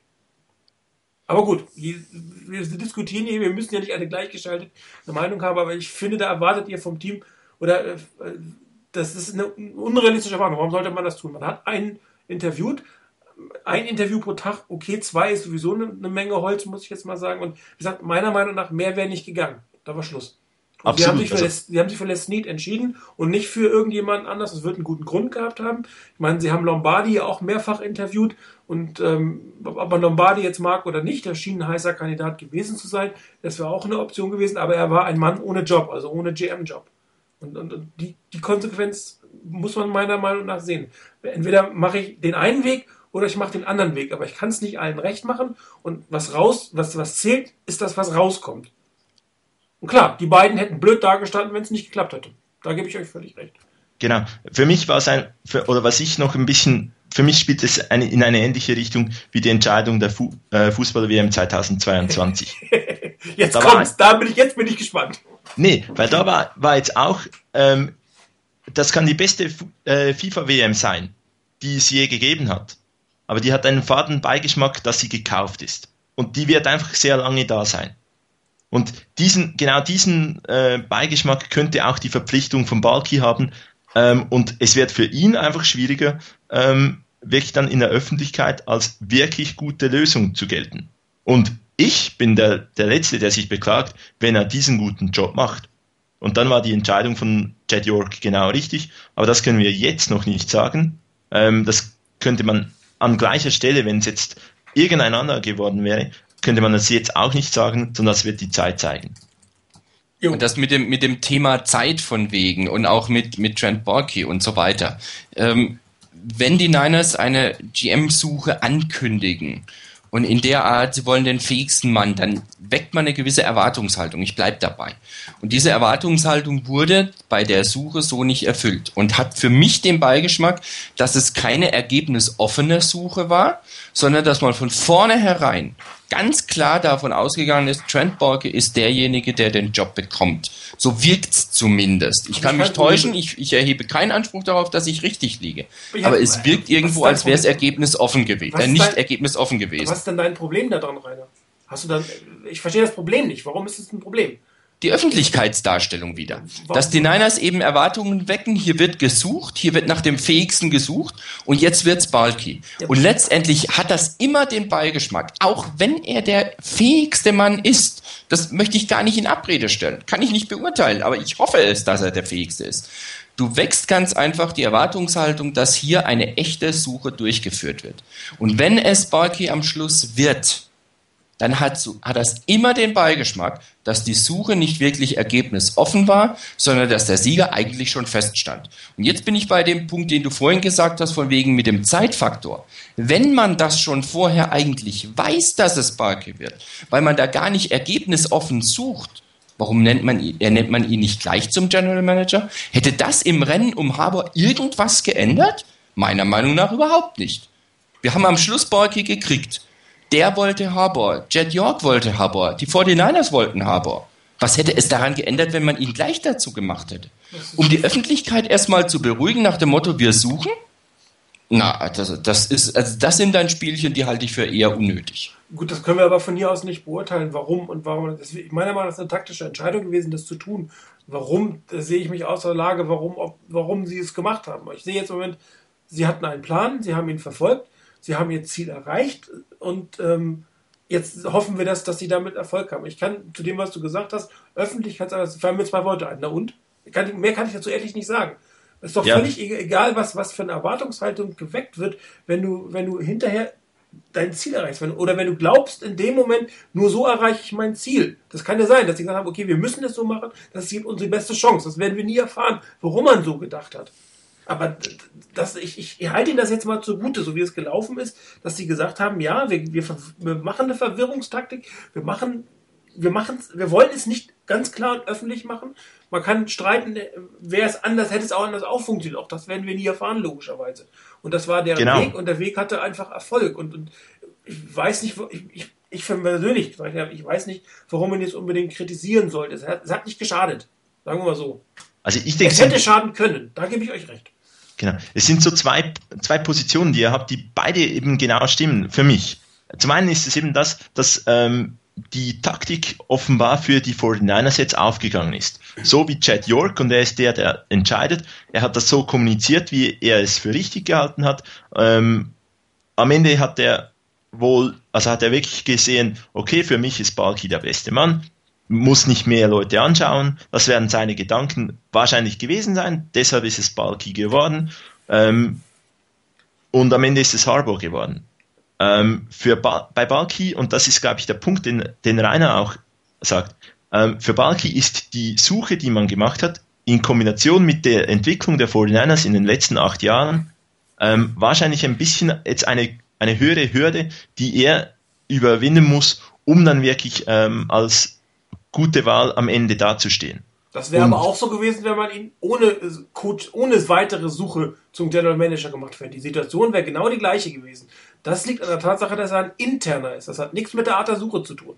Wenn Und aber auch die Aussage, dass man den fähigsten Mann ähm, holen will, hat für die 49ers Fans vielleicht auch ein bisschen ein Stück weit gesagt, okay, diese Franchise, diese, der, die Truppe, die aktuell dran ist, ähm, die hat sie in den letzten acht Jahren nicht auf die Reihe gekriegt. So, jetzt so. Er hat, wurde gerade von den 49ers ein Bild getweetet. Äh, Trent Balky schüttelt Jim Harbour die Hand. Jim Harbour hat definitiv unterschrieben. La Confora und Schäfter haben es vor Viertelstunde schon vermeldet. Wie gesagt, das Händeschütteln, ich kann, glaube ich, durch den Hintergrund äh, relativ gut erkennen, das ist im 49ers Headquartier. Also wir können jetzt bestätigen, es ist offiziell, die 49ers haben einen neuen Headcoach und der heißt Jim Harbour. Und er freut, er lacht mit Trent Bolke, weil wir gerade bei dem Thema waren. Ähm, vielleicht noch eine zweite kleine Anekdote hier am Rand. Ähm, ich weiß nicht, ob ihr das gelesen habt, dass Bud Adams ähm, wohl gesagt hätte, dass sie sich durchaus vorstellen können, wenn jemand ähm, für Fischer anruft, dass, dass sie ihn gehen lassen können. Ähm, eins dieser Teams, wo sie den Anruf erwartet haben, scheint die 49ers zu sein, weil Adam Schefter meldet gerade, dass Bud Adams äh, offiziell informiert hat, dass Jeff Fischer definitiv Head Coach ähm, der, äh, äh, na, wie heißt Titans. Tennessee Titans bleiben wird. Also da scheint im Hintergrund noch einiges gelaufen zu sein oder vermutet worden sein, was wir nicht wissen. Also das ist jetzt das Spannende, wenn man gerade die Twitter-Sachen erfolgt, da kommt noch ein bisschen was raus. So, und der sagt äh, Darkseid gerade, ich möchte das Foto posten. Ich kann das nicht posten. Ich habe einfach irgendwie einen Link äh, bei Twitter aufgemacht. Vielleicht geht ihr alle mal auf die ss49ers.com Seite. Da wird dieses Bild auch relativ schnell zu finden sein. Und die beiden Jungs, ich weiß gar nicht, wer Harbo und wer Balki ist, wenn ich genau hingucke. Lachen beide so mit Kurzhaarschnitt. Wunderbar. Aber ich habe die Diskussion abgebrochen, sorry, aber ich wollte es noch mal kurz äh, zum Besten geben hier. Ähm, hat einer von euch noch was zum Thema General Manager? Ähm, Nö, eigentlich so, so jetzt nicht mehr. Also ich von meiner Seite aus nicht mehr. Ähm, ich bleibe bei meiner Aussage und ich bleibe auch dabei aus einem Grund. Eine, eine Franchise, wie die 49ers, die in den letzten Jahren wirklich ähm, von der Reputation her deutlich gelitten hat. Und machen wir uns nichts vor, so ist es einfach. Ähm, sollte vorsichtig sein, vielleicht ein bisschen vorsichtiger sein mit dem, wie sie solche Sachen angeht. Für mich war es kein überragendes Bild, das sie geliefert haben. Ich bleibe bei der Kritik. Das Ergebnis ist so, wie es die Niners vorhatten. Und das, was man so im Nachhinein sieht, war es ein Plan, den die Niners haben. Der ist aufgegangen dickes Lob dafür, wenn sie den Plan so hatten und danach sieht es aus und der Plan ist aufgegangen. Dickes Lob von meiner Seite. Keine Kritik daran. Ähm, Ob es die beste Kombination ist, muss man sowieso sehen. Das hätte man bei jeder anderen Kombination aus General Manager und Head Coach genauso sehen müssen, erstmal und abwarten müssen. Ähm, ich bleibe bei meiner Kritik daran, dass das nicht optimal gelaufen ist und ich bleibe auch dabei, dass man da eben gerade in der Position der Niners vielleicht ein bisschen vorsichtiger sein muss, wie man die Außensta Außendarstellung hinkriegt ich, mir war schon klar, dass ich nicht überzeugen wird, aber wenn sich jeder mit der gleichen Meinung immer sagen, ja, sehe ich auch so, das wäre ja auch ein bisschen langweilig, oder? Ja, klar. Gut, ja. Ähm, Klammer 50 hat gerade im Type-in-Thread äh, den Link zum Bild gepostet und man sieht auch ein zweites Bild, äh, wo Jim Harbo deinen Vertrag unterschreibt. Jetzt weiß ich auch, wer von beiden Balky und wer, wer Jim Harbo ist. Jim Harbo ist der größere von beiden auf dem Bild, wo man sie gemeinsam sieht. Klar, hat ja auch Quarterback gespielt und muss auch ein bisschen größer sein. Na, das sagt mal Joy Smith. Was? Das sagt mal Joy Smith, dass er als Quarterback größer sein muss. Troy Who? Nee. Äh, wer, wer ist das? Das ist jetzt die, falsch, die, falsche Aussage, sondern sagt es mal Drew Brees. ja, genau. Oder so. Da, denke ich, passt der. Okay. Gut, ähm, auch wenn wir, wenn das, was jetzt kommt, reine Spekulation ist, ich würde gerne nochmal ähm, darauf eingehen, ähm, mögliche Offense- oder Defense-Koordinator-Position ist vielleicht ein bisschen schwierig, aber ein mögliches Offense- und Defense-System, was bei, den 49ers gespielt werden könnte. Vielleicht fange ich selbst mal an. Ähm, ich teile es da mit Plummer 50, der hat das eigentlich auch schon ähm, in die Richtung gesagt, es läuft ein Stück weit auf eine Art der West Coast Offense hinaus, also etwas, äh, was, was auch in, in Stanford gespielt wurde. Ähm, eine, eine run-orientierte oder eine, eine nicht run-orientierte, aber eine, eine, eine West Coast Offense, die natürlich auch sehr stark auf den Run setzen wird, ähm, wie, wie man das auch in, in Stanford gesehen hat und wie man es auch bei den 49ers unter ähm, Steve Moriucci zum Beispiel gesehen hat. Ich hoffe nur nicht, dass Jim Harbaugh genauso konservativ ist wie Jim, äh, wie, wie Steve Mariucci, der dann trotz West Coast Offense beim dritten und kurz mehr gelaufen als gepasst hat. Und eigentlich, das ist ja eines der Merkmale der West Coast Offense, dass man beim dritten und, und kurz passt und nicht läuft.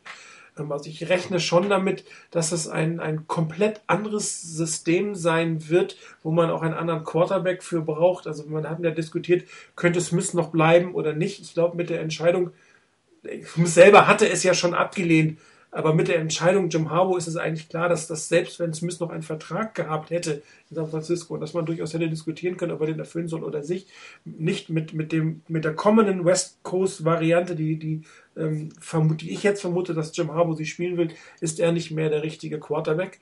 Und äh, das heißt, äh, hier wird eine, eine neue Quarterback-Generation bei den 49ers entstehen müssen. Ähm, eine der Varianten, die mir jetzt in den, in den, äh, in den Schoß fällt, wollte ich gerade sagen, die ich jetzt vermuten könnte, wäre, dass man tatsächlich einen Trade für äh, Donovan McNabb macht, der ein klarer System-Quarterback ist, was er in, in, Washington nicht so spielen kann und der ist auch sehr unglücklich. Also das wäre sicherlich jetzt eine Option in dieser, mit diesem, was da kommt, mit einem, mit einem äh, Donovan McNabb ins Rennen zu gehen und versuchen, einen Quarterback aus der zweiten Reihe oder aus der Draft zu holen, was jetzt natürlich wieder extrem schwierig wird mit den Quarterbacks, die aus der Shotgun-Offense kommen. Das, das wird, glaube ich, nicht ganz einfach werden. Ähm, wem es sicherlich sehr entgegenkommen wird, wird Frank Gore und ähm, Vernon Davis sein.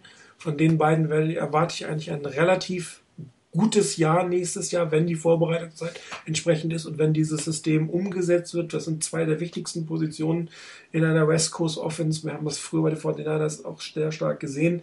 Ähm, man muss gucken, ob Michael Crabtree, Michael Crabtree die Disziplin hat, die Routen für eine West Coast Offense richtig, richtig zu laufen. Also das wird eine interessante Sache sein, aber ich könnte mir da durchaus vorstellen, ähm, dass man da noch was machen kann. In der Defense erwarte ich persönlich eine, eine Rückkehr auf die 4-3 auf, äh, 4-3 Defense.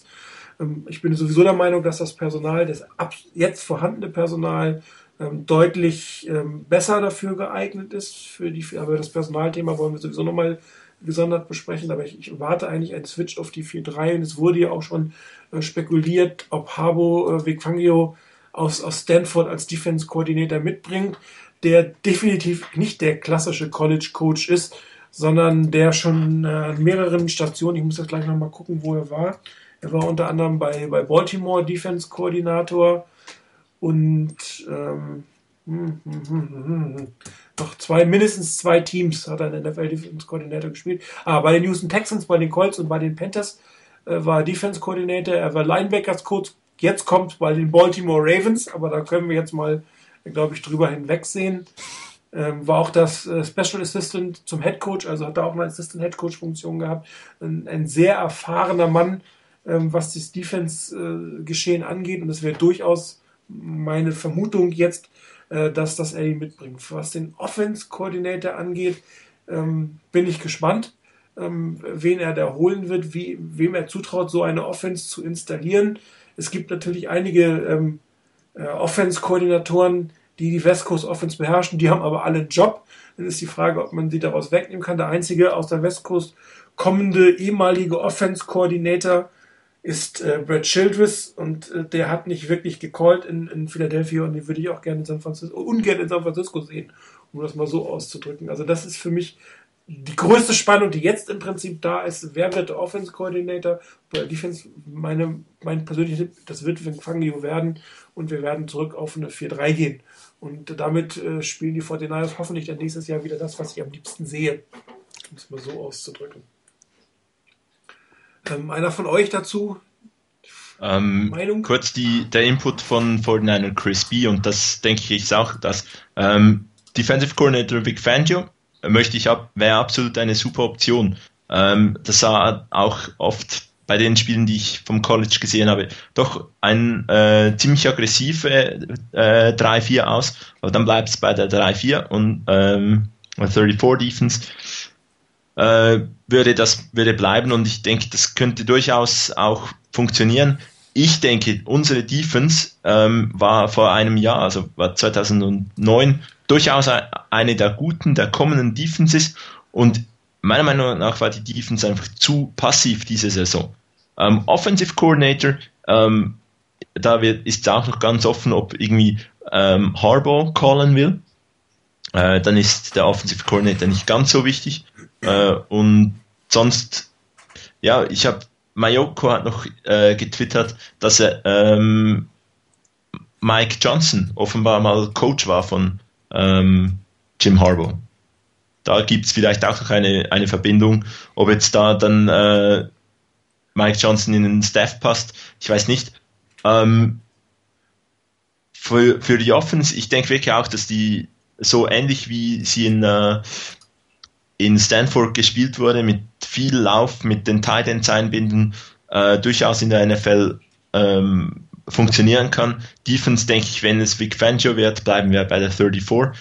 Und wie gesagt, da kann durch das System auch ganz viel gemacht werden, weil ein gutes System macht auch weniger gute Spieler gut. Und ein schlechtes System macht gute Spieler auch weniger, äh, macht auch gute Spieler schlecht.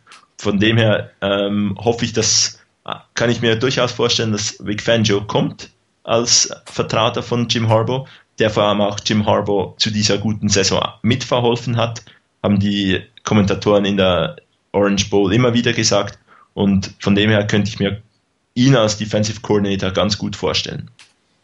Irgendein Tipp für einen Offense Coordinator oder einen Wunschkandidaten deinerseits? Jetzt auch nicht Josh McDaniel. Kannst du gerne sagen. Wäre ein, wäre ein Offensive Coordinator, der sicherlich gut passen würde, aber ich denke mit dem Hintergrund, oder der sicher ein guter Offensive Coordinator war. Und mit dem Hintergrund, woher er kommt, äh, aus New England, wo doch eher ein bisschen Spread-Elemente ähm, vorherrschender sind, denke ich eher nicht, dass Josh McDaniels die Wahl sein wird. Ähm, sonst, wenn Josh McDaniels ist ein guter Offensive Coordinator, aber denke ich nicht, dass das passieren wird. Rainer, wie sieht es bei dir aus? Ja, also mit, mit Namen halte ich mich ein Stück weit zurück, weil ähm, da kommt halt wirklich so viel darauf an, was, was Harbour will, dass es wirklich die allerwildesten Spekulationen wären. Ähm, dass er seinen Defensive Coordinator von Stanford mit zu den Niners nimmt, ähm, hätte ich nichts dagegen, weil er prinzipiell ja dann den wohl auch kennt und weiß, wie der tickt und wie er, wie er mit dem zusammenarbeiten kann. Ähm, ich sehe in der Defense, auch wenn eine 4-3 vielleicht kommen sollte, eben darin ein Problem, dass es einen möglichen Lockout gibt und die ganze Vorbereitung auf die Saison unter Umständen sehr, sehr knapp wird.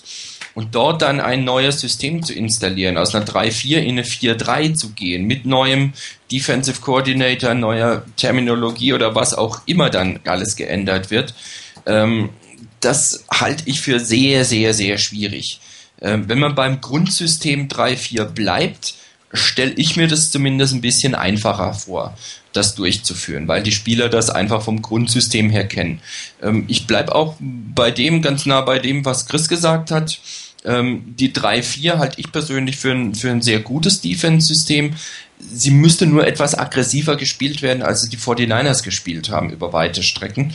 wenn da einiges mehr kommen würde, dass man den Quarterback mehr unter Druck setzt, dann halte ich die 3-4 durchaus für, für gut machbar.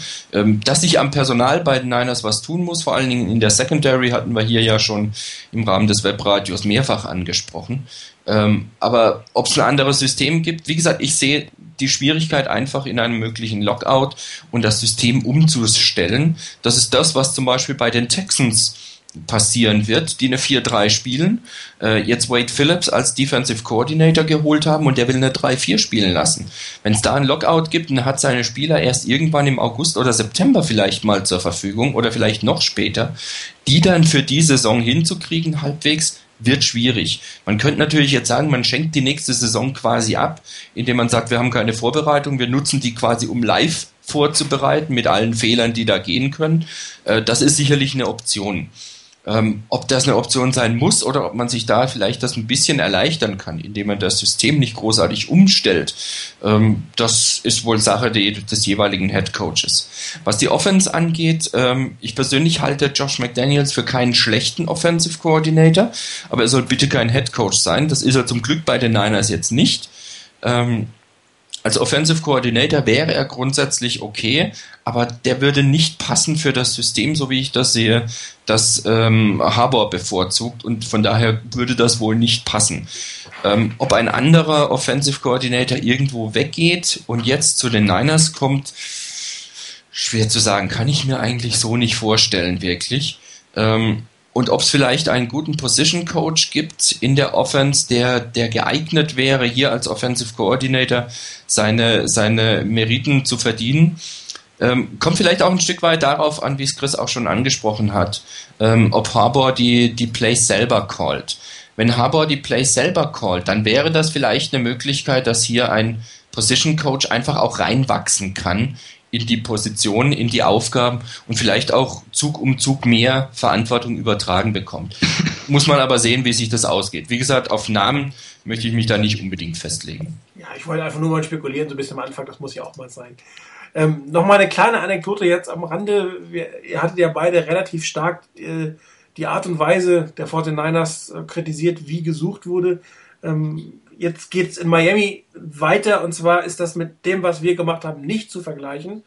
Ähm, man hat einen Headcoach gesucht, obwohl man einen Headcoach hätte, hat dann irgendwie einen Report rausgehauen, dass man diesem Headcoach ein bisschen entschädigen möchte und hat jetzt Kontakt mit Eric Mangini aufgenommen, ob er nicht Headcoach werden will. Offiziell hat man aber gesagt, eine Consultant-Rolle, aber da kann ich nur sagen, wer es glaubt, wird selig. Also das, was da in Miami abläuft, mit einem Headcoach in Position, ist bei weitem schlimmer als alles, was sich die 49ers in den letzten Jahren erlaubt haben. Ganz ehrlich. Absolut, absolut, das, das unterschreibe ich sofort.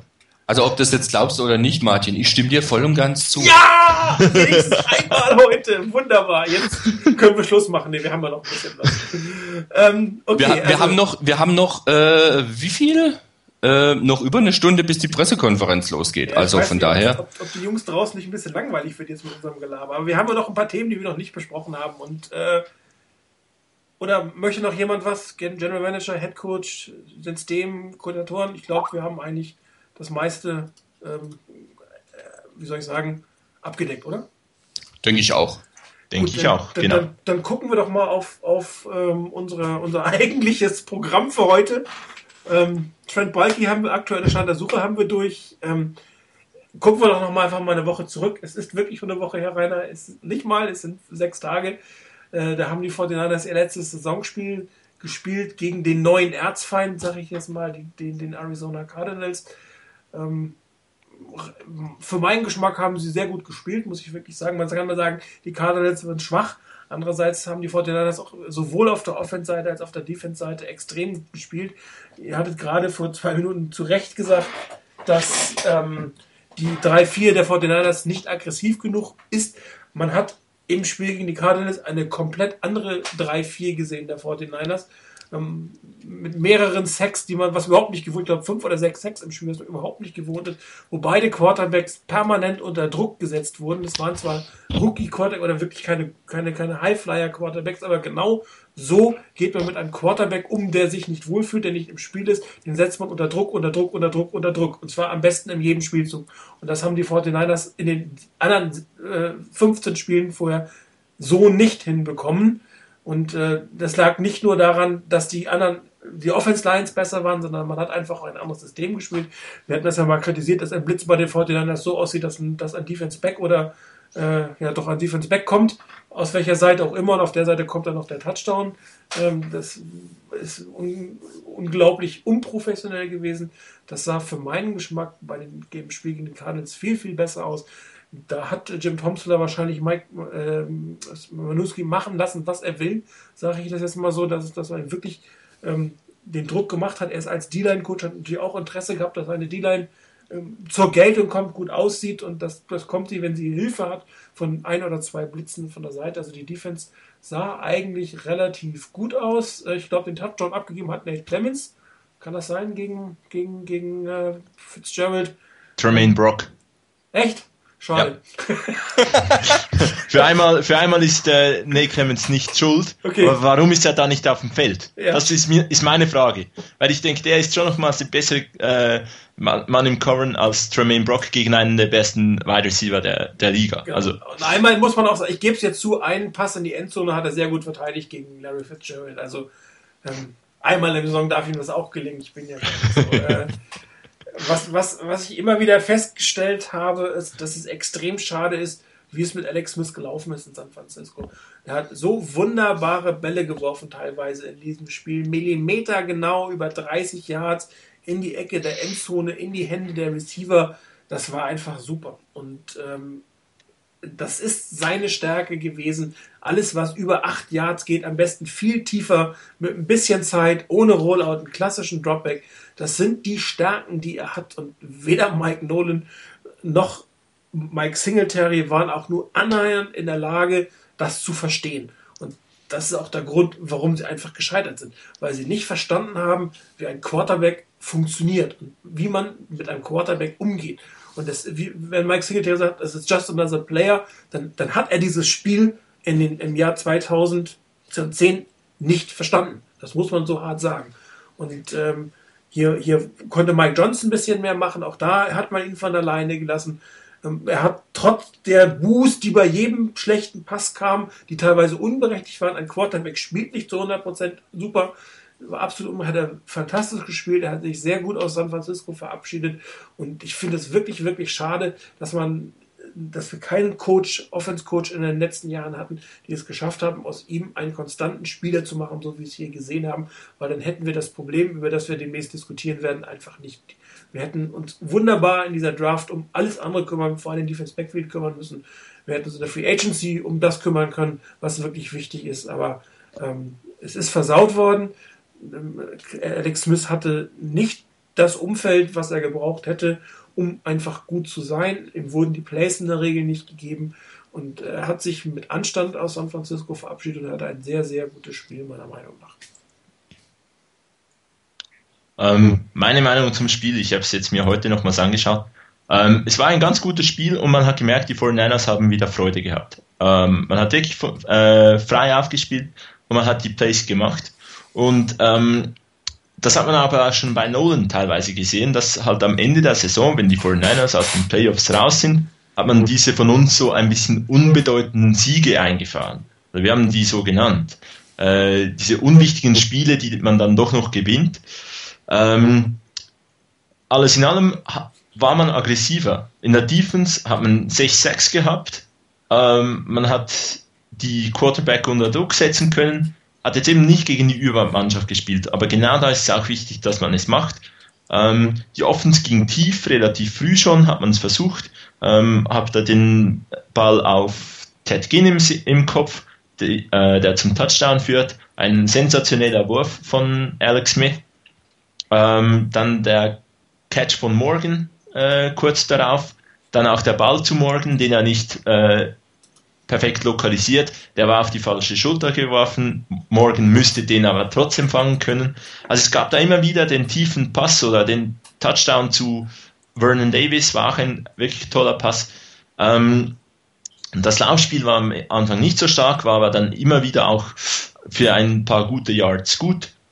Ähm, die Kritik, eine Kritik für die Defense war von mir aus gesehen eben, dass Tremaine Brock Larry Fitzgerald in der Red Zone covered, wo man doch weiß, dass eigentlich in, genau gegen Larry Fitzgerald, Nate Clemens immer gute Spiele hat.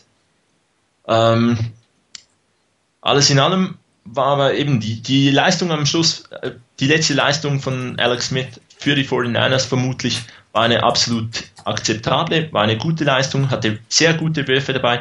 Aber ich habe mir einige Male jetzt, als ich mir angesehen habe, Folgendes aufgeschrieben. Und zwar typisch Alex Smith. So ein absolut sensationeller Wurf, der Millimeter genau kommt, dann ein Checkdown und dann ein richtig mieser Wurf. Und das war halt schon ein bisschen. Man kann jetzt sagen, und das war unsere Diskussion in den letzten sechs Jahren, dass ähm, Alex Smith nicht das Umfeld hatte, nicht ähm, richtig gefördert wurde und so, ähm, dass das Mike Nolan nicht geschafft hat. Äh, am Ende hat es aber auch Alex Smith nicht geschafft. Äh, es war eine sicherlich schwierige Situation und ich denke, das unterschreibt auch jeder, aber auch Alex Smith hätte irgendwann mit fünf Jahren, sechs Jahren Erfahrung auch mehr machen müssen. Ähm, aber eben das, das ist dann eine Diskussion, die wahrscheinlich ewig weitergehen kann. Ähm, und eigentlich auch am Ende zu keinem Resultat führt. Für Alex Smith wird es wichtig sein, einen Neuanfang irgendwo zu, äh, zu haben, ähm, wo er auch von den Fans weniger Druck aufgeladen bekommt, irgendwo als Backup zu arbeiten und sich dann vielleicht wieder nach vorne zu arbeiten.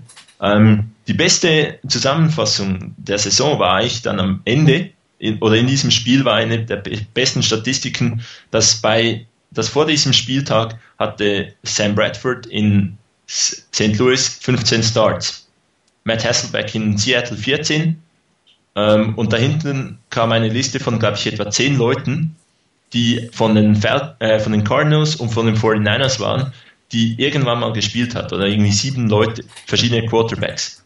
Und äh, ja, am Ende Alex Smith hat gezeigt, dass er vielleicht über die Saison hinweg die beste Option immer gewesen wäre.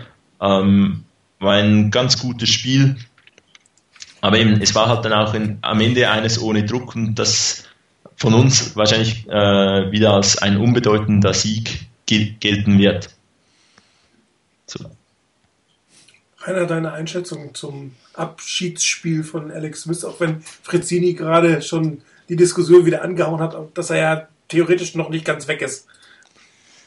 Ja, also ähm, vielem von dem, was, was Chris gesagt hat, kann ich wirklich zustimmen. Äh, ich denke, man hat in dem Spiel vieles von dem gesehen, was Alex Smith ausgezeichnet hat, sowohl im Guten wie auch im Schlechten. Das, was du auch schon gesagt hast, Martin, dass einige Pässe wirklich millimetergenau kamen, habe ich auch gesehen, wo ich gedacht habe, Menschenskinder, was der Mann eigentlich drauf hat, was der wirklich kann.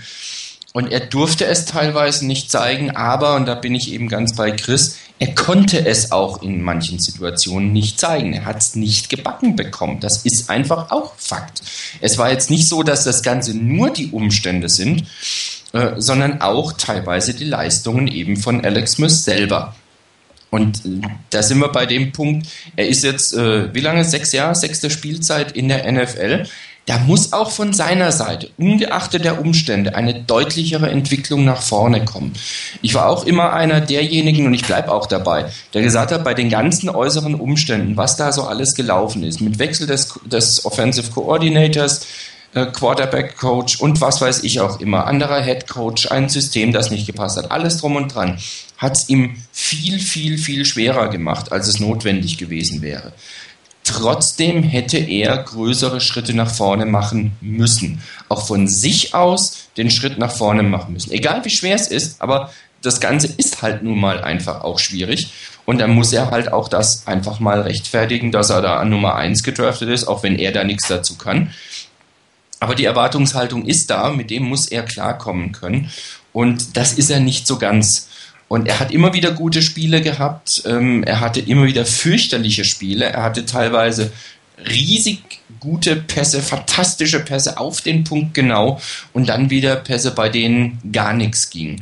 Und das hat mir gefehlt. Die Konstanz ist einfach sein, sein großes Manko.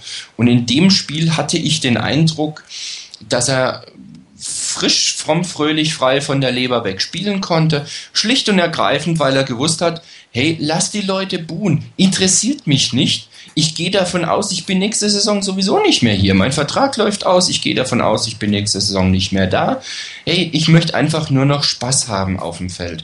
Und dass dann noch das Ganze mit einem mit einem anderen Head Coach ist, der an der an der ähm, an der Seitenlinie entlang als guter Launebär umherlief und alle mit seinem Lachen angesteckt hat, das wirkt sich auch auf ihn aus. Es war eine völlig gelöste Stimmung. Ich hatte irgendwie eher das Gefühl, dass die Niners irgendwie zum Barbecue gehen mit, mit Familie als zum ernsthaften ähm, NFL-Spiel. Letztendlich hat es ihnen der Gegner natürlich auch leicht gemacht, genauso zu handeln und genauso aufzutreten, weil das einfach wirklich auch vieles sehr locker ging.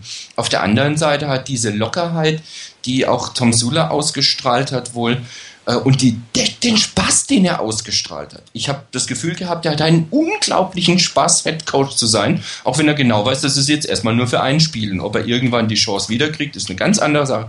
Aber der Mann hatte Spaß an der Seitenlinie und das fand ich klasse. Und das hat sich auf die Spieler übertragen. Und damit sieht man auch wieder, dass äh, die ganze Art, wie, wie äh, Singletary an der Seitenlinie war, ähm, dieses teilweise verkrampfte, energische und alles drum und dran hat sich auch auf die Spieler übertragen. Und in dem Spiel ging es um nicht mehr viel, äh, mehr oder minder um die goldene Ananas. Die Niners haben das Spiel gewonnen. Ich kann es nachvollziehen. Ich freue mich auch, dass sie es gewonnen haben. Und alle diejenigen, die gesagt haben, Mensch, die Niners sollen es verlieren, dass, dass man eine Chance hat, in der Draft Luck zu bekommen. Ja, wo ist er denn, der Luck? Der ist nicht in der Draft.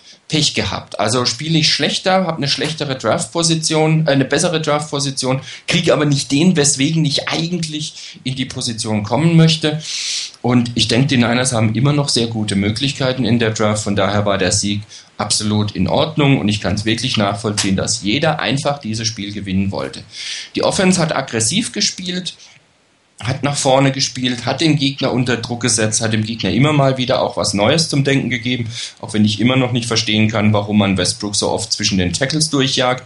Ähm, die Defense hat deutlich aggressiver gespielt, hat irgendwie wie du es vorhin schon gesagt hast, Martin, äh, irgendwie völlig losgelassen. Nach dem Motto, Tom Sula sagt zu Manuski, ach mach mal. Such dir aus, was du machen willst. Äh, such mal ein paar Plays raus, die wir jetzt das ganze Jahr nicht gespielt haben und pack die einfach mal rein, dass wir die auch nicht nur äh, zur Zierde irgendwo im Playbook drin hatten, sondern dass wir die auch mal spielen konnten hier. Äh, lass die Jungs mal von der Leine. So hatte ich das Gefühl. Und die, die Spieler haben es gedankt durch den Spaß, den sie an der Sache haben und durch die Leistung, die sie gebracht haben.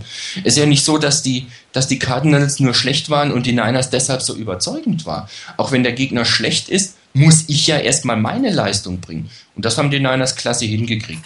Der Sieg war auch in der Höhe völlig verdient mich hat es gefreut für, die, für das ganze Team, insbesondere auch für Tom Sula, dass das so ein tolles Spiel war und dass das richtig Spaß gemacht hat zum Saisonabschluss. Also das gerade meiner Meinung nach einen extrem entscheidenden Punkt, das heißt gerade, es war ein Team am Anfang und das ist der Spaß am Spiel. Es ist ein Spiel, sag mal, you have to play the game.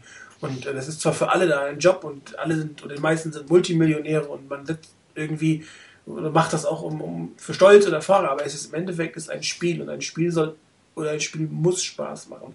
Und wenn du dir angeguckt hast, Joe Montana und auch Steve Young, die hatten immer so ein Lächeln auf den Lippen, so ein leichtes, weil ihnen einfach das, was sie, was sie getan haben, ihr Job, hat ihnen Spaß gemacht. Und wenn dir ein Job Spaß macht, dann bist du meistens besser oder du hast auch kein Problem, wieder aus einem Loch rauszukommen, wenn es mal nicht so gut läuft. Und das Spaß am Spiel ist etwas, was, was ein ganzes Team ähm, nochmal so einen kleinen Schub geben kann. Und wenn du immer, wie es beschrieben wurde, Angst haben musst, dass du rausrennst und der Coach reißt dir den Kopf ab, also zwar, und zwar immer, so klang es ja, ne? du musst immer Angst haben. Klar, ein Coach ist dafür da, dir auch mal den Kopf gerade zu rücken, dich auch mal auszuwechseln und seine Meinung sagen. Dafür ist er Head Coach, das ist sein Job. Aber im Prinzip soll er die Spieler führen und leiten und soll die nicht drohen. Und wenn du mit Spaß dabei bist, ähm, kommst du mit Fehlern besser klar, aber du machst meiner Meinung nach weniger Fehler. Und äh, das ist wieder etwas, was ich auch hoffe, was, was ein, ein, ein College-Coach wieder reinbringt, der ja mit noch jüngeren Spielern und das wirklich das Spaß am Spiel.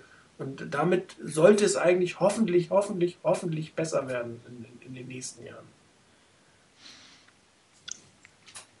Ja, die, die ein, ein paar Mal hatte ich echt das, das Gefühl, Tom Sula sieht in diesem einen Spiel viel mehr wie ein Head Coach aus, als Mike Singletary es jemals ausgesehen hat. Der war da, der hat die Spieler motiviert, der hat ähm, wirklich Freude gehabt am, am, an seinem Job. Ähm, vielleicht eben auch alles, weil der Druck nicht da war, aber es war einfach wirklich ähm, erfrischend zu sehen nach dieser Saison, dass die 49ers wirklich einfach mal gespielt haben und alle zusammen eigentlich auch daran Freude hatten. Und dieses, dieses Gefühl sollte wirklich auch wieder, wieder reinkommen bei den 49ers. Und ja, mal schauen, ob das dann der neue Coach hineinbringt. Was meiner Meinung nach auch noch eine Kritik, aber das gehört dann schon beinahe in den Saisonrückblick hinein, eine Kritik an, am Coaching-Staff unter Mike Singletary. Wenn man gesehen hat, was Brian Westbrook machen kann, jetzt in diesem Spiel, er hat teilweise wirklich unglaubliche Plays noch ein paar Yards rausgeholt, dann kann ich mir einfach nicht vorstellen, dass man ihn zuerst mal irgendwie neun, zehn Wochen lang gar nicht brauchen konnte. Ähm, und ich denke, der hätte uns noch ein paar gute Plays gebracht, wo, ähm, wenn man ihn schon früher eingesetzt hätte. Äh, der hat mir wirklich sehr gefallen. Ähm, und ja, am Ende wirklich Jim Tom Sula, absolut ein, äh, ein witziger Typ. Äh, teilweise sah das so habe ich mir überlegt, was bespricht er jetzt mit äh, Greg Manaski? Ähm, wirklich taktisches oder haben sie jetzt einfach abgemacht, wo sie am Abend äh, essen gehen oder so? Es war, war, wirklich so, es sah so aus, also der hatte wirklich einfach Freude an seinem Job und ähm, das hat Spaß gemacht, ihm da zuzusehen. Ja, wobei er teilweise schon, also als, als, als richtiger Headcoach war, schon ein bisschen arg locker. Ne? Also das muss man auch wieder sehen. Das kannst du in so einem Spiel machen. Ein ähm, bisschen mehr Disziplin brauchst du dann schon in der Saison. Aber es ist schon richtig, er hatte Spaß und wenn er Spaß hat, also Spaß im Sinne von nicht nur locker sein, sondern wirklich Spaß an, an, an seinem Job, dann haben auch seine Spieler Spaß am Job und, und äh, das, das muss einfach zurück in die 49ers hinein, das muss zurück in die Offense, das muss in die Defense, das muss ins Coaching-Staff und dann geht das auch ins Publikum über. Ich meine, das, das Publikum in San Francisco, ähm, muss man sagen, war erfolgsgewöhnt. Man kann ja nicht mehr sagen, ist erfolgsgewöhnt. Das ist, war definitiv mal erfolgsgewöhnt, verwöhnt. Und ähm, man muss sie auch wieder zurückholen im Endeffekt. Ich meine, man hat ja gesehen, das Stadion war halb leer gegen die Cardinals weil man das sich einfach nicht mehr angucken konnte. Das Spiel zählt um nichts mehr und das sagt ja auch schon was, wie frustriert eigentlich ist, wenn du, wenn du ein Ticket hast. Ich meine, das Spiel war, ich glaube, es war trotzdem offiziell ausverkauft und einfach nicht hinzugehen. Das ist natürlich sehr enttäuschend. Und äh, das, das muss auch das Publikum muss wieder Spaß an dem Spiel der 49ers haben. Und, der Tiefpunkt war meiner Meinung nach die Saison, als Trent Dilfer äh, Quarterback war, da ging überhaupt nichts mehr. Da war ich zweimal im Stadion, das war wirklich grauenhaft, was auch die Stimmung angeht. Und ähm, auch, auch das, da, da, da hoffe ich, dass, dass Jim Harbour mit einem anderen Spirit, wie das so schön auf Neudeutsch heißt, rangeht und auch, dass, dass die Fans wieder mitnimmt im Endeffekt. Und vielleicht, ich sehe, das Spiel läuft gerade bei mir im Hintergrund, ich sehe gerade den Ring of Honor und vielleicht finden wir ja mal irgendjemanden, den man wieder in ein paar Jahren aufnehmen kann, weil wirklich ein überdurchschnittlicher Erfolg ähm, über einen längeren Zeitraum Erfolg ähm, erzielt werden konnte. Absolut, was, was noch war, man hat in diesem Spiel die Fans sogar noch mal gehört. Also auch die Fans hatten offenbar dann plötzlich auch wieder Spaß. Also die haben irgendwann die Defense-Chöre wieder angestimmt. Ich war 2008 äh, sechsmal im Stadion und äh, ich glaube, wir hatten ähm, nur einmal so gute Stimmung da, als wir ähm, JT O'Sullivan auf die Bank geschrien haben. Aber ich denke, das, das ist absolut, hat auch wirklich etwas gezeigt. Man hat in diesem Spiel einfach wirklich an, an allen Fronten Freude gehabt. Also die, die da waren, die hatten dann auch wirklich Spaß. Und äh, so, so, ich hoffe, dass es nicht, äh, dass das nächste Spiel, bei dem wir dann wirklich auch diesen Spaß haben, ähm, nicht irgendwie dann das letzte der Saison ist, sondern das erste der Saison. Jo, also, ähm, ich würde sagen, den Saisonrückblick, das lassen wir heute tatsächlich sein. Ich glaube, äh, das, das können wir auf einen anderen Tag verschieben. Wir brauchen noch ein bisschen Programm für die Offseason. Auch das Thema ähm, Offense-Personal würde ich jetzt erstmal bis dahin verschieben wollen, bis wir einen neuen äh, Offense-Koordinator haben. Ich glaube, das, das ist passend, dass man zumindest ein bisschen weiß, in welche Richtung das gehen kann.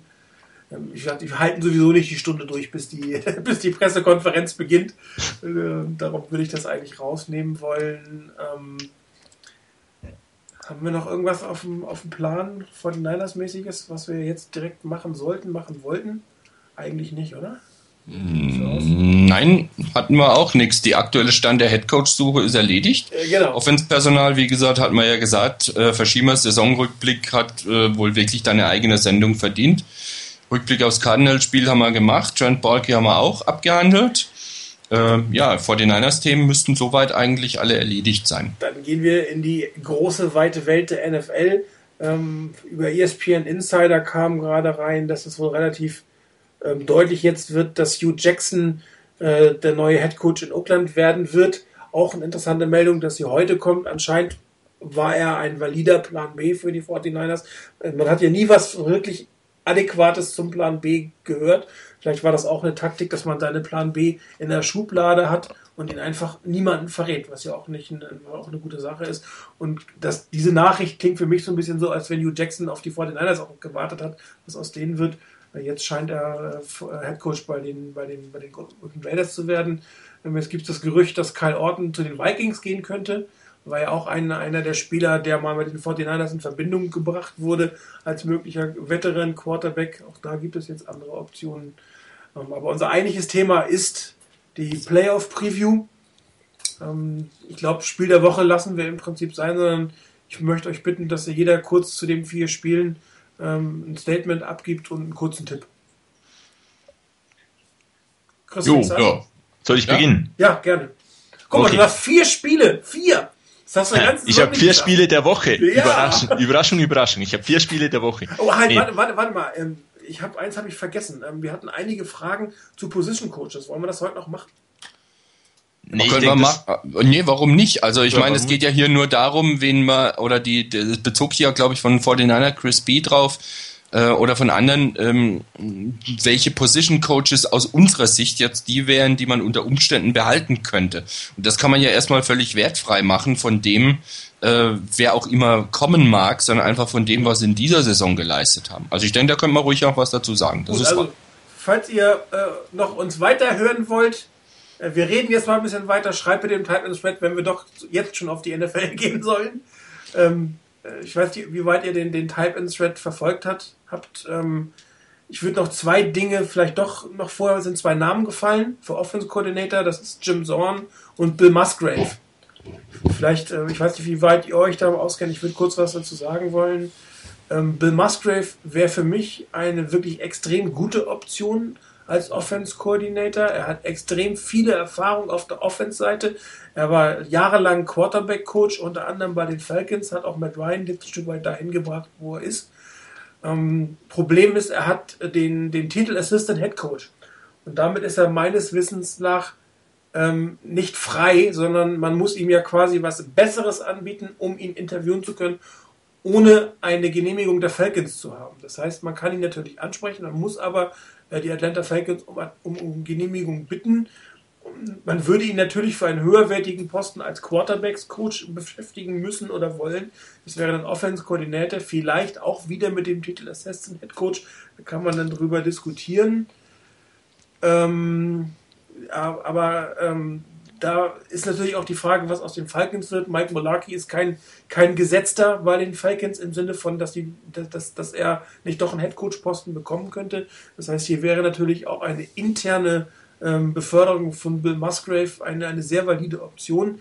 Ähm, ich persönlich hätte gesagt, den nehme ich gerne. Also das wäre wirklich ein Offense-Coordinator, ähm, der, der, gut, der ein Quarterback entwickeln kann, der vielleicht auch den Titel erfüllen könnte ohne dass er ähm, wirklich callt. Also wenn du Habo wirklich callen wollen würde, wäre das sicherlich eine, eine valide Option, wo, wo du ihn nicht mit demotivierst.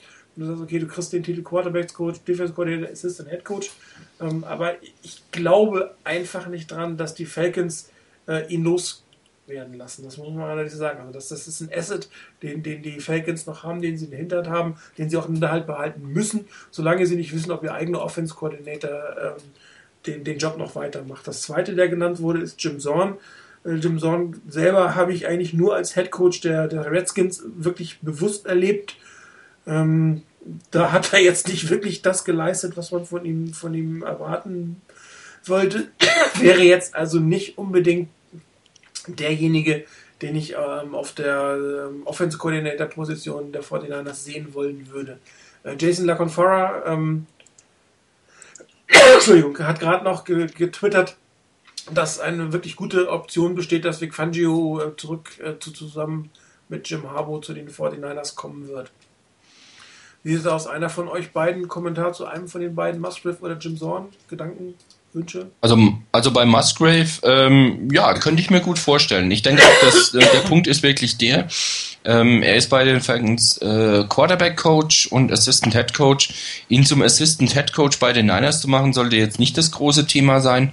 Ähm, und wenn man ihn zum Offensive Coordinator macht, wäre das eine Aufwertung insgesamt seiner Position. Hätte ich nichts dagegen, könnte ich durchaus mit leben. Ähm, die Bedenken, die du hast von Seiten der, der Falcons, was die mit Musgrave vorhaben oder ob sie ihn quasi in der Hinterhand behalten wollen, ähm, falls ähm, wer ist Mulaki gehen sollte, ähm, die teile ich. Auf der anderen Seite ist es natürlich so, ähm, auch dann wäre es natürlich eine Verbesserung für Musgrave, wenn er zu den Niners gehen würde, also von seiner bisherigen Position aus. Es geht also darum, bei den Falcons oder bei den, bei den Niners dann Offensive Coordinator, Assistant Head Coach zu werden. Und ich würde es nicht ausschließen, dass er sagt, okay, ähm, ich, ich suche die Herausforderung hier einfach und gehe zu den 49ers und, und mache da weiter. Ähm, ich könnte ihn aber auch verstehen, wenn er sagt, ich bleibe bei den Falcons. Da äh, habe ich mein Umfeld, steigt noch eine Position nach oben, habe eine Offense, die ich kenne und mit der ich mich auskenne und die Leute, mit denen ich mich auskenne. Könnte schwierig werden, ihn zu kriegen, aber es wäre eine in, sehr interessante Option. Und bei Jim Zorn, ähm, ja, auch äh, geht's mir ähnlich wie dir. Ähm, wirklich wahrgenommen als Head Coach der Redskins und was er da geliefert hat, ist zumindest ein klarer Punkt, ihn nicht zum Head Coach zu machen. Äh, inwieweit er dafür verantwortlich ist oder inwieweit er die Fähigkeit hat, wirklich Quarterbacks zu entwickeln, müsste ich mir genauer anschauen, wann er mit wem gearbeitet hat und was aus denen wurde. Ähm, aber da hätte ich auf jeden Fall mehr Bauchschmerzen als äh, bei Musgrave. Chris, hast du irgendeine Einschätzung zu den beiden? Ähm, Musgrave kenne ich jetzt zu wenig. Ähm, würde ich jetzt, wüsste ich jetzt auch nicht, ähm, was seine Rolle genau ist, aber er hat sicherlich einen guten Job mit ähm, Matt Ryan gemacht.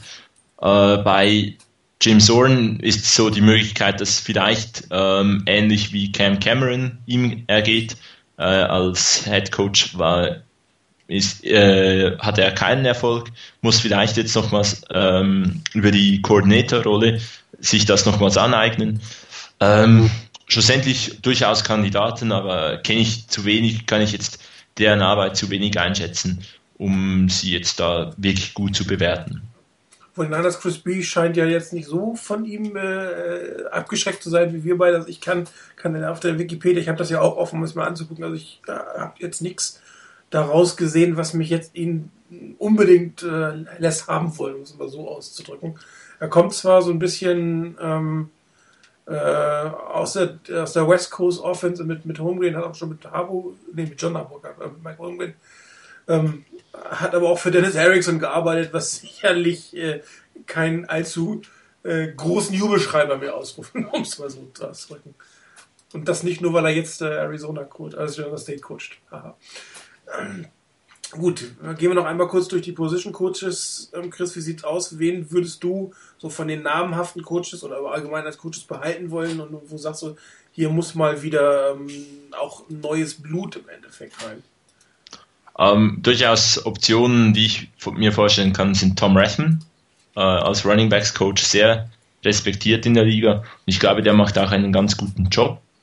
Ähm, Mike Solari hat jetzt auch ein äh, Improvement in der Offensive Line hingebracht und äh, könnte ich mir auch gut vorstellen, dass der bleiben, äh, bleiben könnte. Ähm, Pete Turner, ähm, der Titans Coach, hat, hat glaube ich, damit unseren beiden äh, Athleten sicherlich keine, keine schlechte Arbeit gemacht. Ähm, das, die, äh, die werden sich mal eine Überlegung wert. Und dann natürlich Jim Tomsula, äh, jetzt nicht in seiner Funktion als Interims-Head-Coach bei den 49ers, aber als Defensive Line-Coach. Und äh, also das sind für mich so die vier, die ich, äh, sich, denen ich sicher gute Chancen gebe, äh, in Erwägung gezogen zu werden ähm, in unserem Staff. Äh, die Coordinator, da muss man halt schauen, was mit denen passiert. Ähm, Mike Johnson vielleicht wieder als Quarterbacks Coach oder hat, glaube ich, auch schon als Receiver Coach in Baltimore gearbeitet. Ähm, Greg Manoski als Linebacker Coach, falls nicht als Coordinator. Ähm, wären das durchaus auch Möglichkeiten. Rainer, wie sieht es bei dir aus? jemanden Also ich dringend hätte- loswerden möchtest zum Beispiel? Ähm, also ich habe gar nichts dagegen, wenn wir schon beim Loswerden anfangen sollte, oder wenn ich beim Loswerden anfangen sollte, äh, Jerry Sullivan. Äh, er gilt als, als äh, eine Art Wide Receiver Guru. Äh, gemerkt habe ich davon leider sehr, sehr wenig.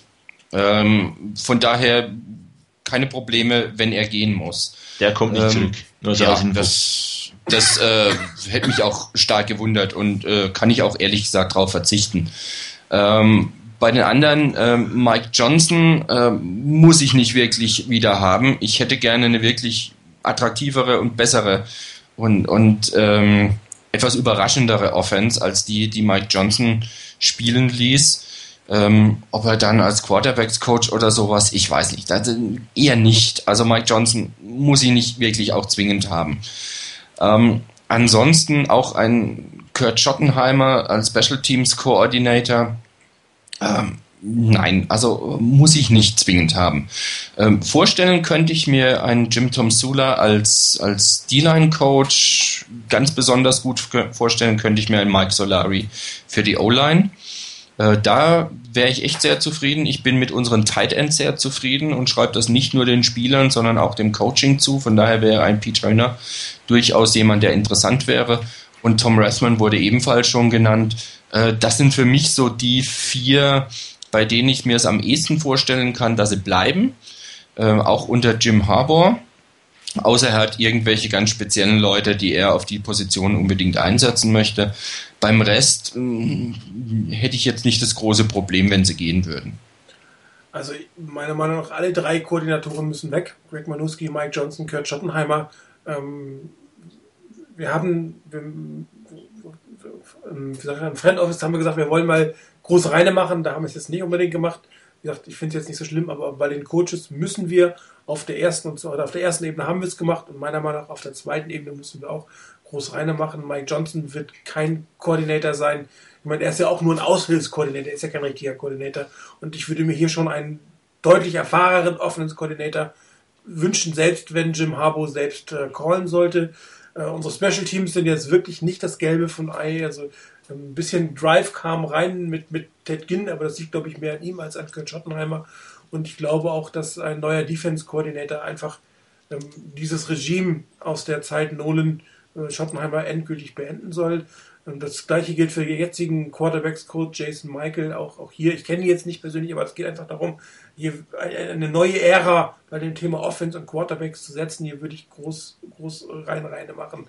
Mike Solari hingegen ist ein Top-Offense-Line-Coach, egal welches System man spielt, wird er da sein, wird er das halten können, den, den würde ich definitiv halten. Tom Ressman kommt selbst aus einer West Coast Offense, was, was, was will man eigentlich mehr als ein Running Back, der in einem System gespielt hat. Sullivan kommt nicht zurück. Ähm, Pete Höhner, da sehe ich genauso wie du, Rainer, das, das liegt nicht nur an den Spielern, da, was an den Titans an den letzten Jahren passiert ist, das ist sehr schön. Ähm, da kamen gute Leute rein, die konnten, auch wenn jemand ging, wurde ersetzt und das liegt definitiv ähm, auch am Coach. Ansonsten Vance Johnson, Secondary. Die Secondary ist eines der schlechtesten Units des ganzen Teams. Auch hier müssen wir was machen. Die Linebacker-Coaches kann ich jetzt relativ äh, wenig zu sagen. Jason Trevor sagt mir jetzt gar nicht so viel, was er wirklich gemacht hat. Ray Brown als Assistant Offense Line Coach kann man sicherlich behalten. Das heißt aber, der größte Teil, ähm, also alles, was Koordinator ist, was Quarterbacks riecht, was Defense Backs riecht, sollten definitiv das Team verlassen und ähm, hier neu von, von äh, Jim Harbaugh ersetzt werden. Wirklich, also glaube ich, bin fast einig bei dem Thema Solari, Ressman und, und äh, Hühner. Das sind und auch Jim Thompson, Entschuldigung, also ihn als, als Defense Line Coach hat wirklich einen guten Job gemacht. Die Defense Line, an denen hat es in der Regel nicht gelegen, dass die Defense so aussieht, manchmal schon, aber ähm, die 49ers haben ewig und drei Tage keinen 100-Yard-Rusher zugelassen. Das liegt auch mit am Coaching. Der kann gerne wirklich im Team bleiben und äh, er hat ja auch anscheinend den Respekt der Spieler, das, was auch nicht ganz verkehrt ist. Also das wäre so meine persönliche erster Blick ins Coaching-Staff. Hängt natürlich aber auch vom System ab, was, was Jim Harbaugh zu installieren gedenkt. Gut, also kommen wir jetzt zu den vier Spielen der Woche von Chris. Chris, leg los. Okay, ähm, heute war also die Auswahl wirklich nicht schwierig. ich darf ja alle nennen. Nee, ähm, ich, ich habe es mal so AFC, NFC aufgeteilt und ich sag mal, AFC, die Patriots sind das Team, das es zu schlagen gilt. Ähm, absolut überzeugende Saison gehabt. Ähm, die Colts darf man nicht vergessen und die Ravens könnten der Dritte sein in meinen Augen.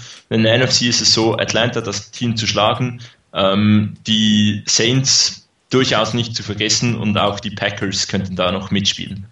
Ähm, wenn wir jetzt zu den Spielen kommen, New York Jets gegen die Indianapolis Colts, ähm, ja, äh, seit langem mal wieder, dass die Indianapolis Colts ein Wildcard-Game spielen müssen und nicht First Round bei haben.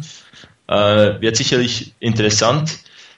Die, ich mag mich erinnern, dass äh, Peyton Manning und auch Jim Caldwell gesagt haben, man habe die Super Bowl letzte, letztes Jahr verloren, weil man nicht laufen konnte. Und äh, das dürfte sicherlich gegen eine starke Defense auch wieder schwierig sein.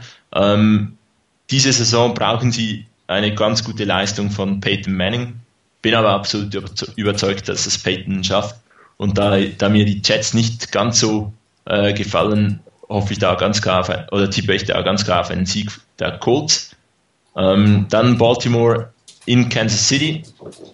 Kansas City durchaus eine überraschende Entwicklung, aber wenn man dann am Ende äh, der Saison gegen die Oakland Raiders nicht gewinnen kann, ähm, das kann ein, eine schlechte Stimmung und ein, ein bisschen schlechtes Gefühl bringen. Ein, es wäre sicher ein deutlich besseres Gefühl als äh, das jetzige, wenn sie gegen die Raiders gewonnen hätten. Äh, deshalb sehe ich da Baltimore vorne.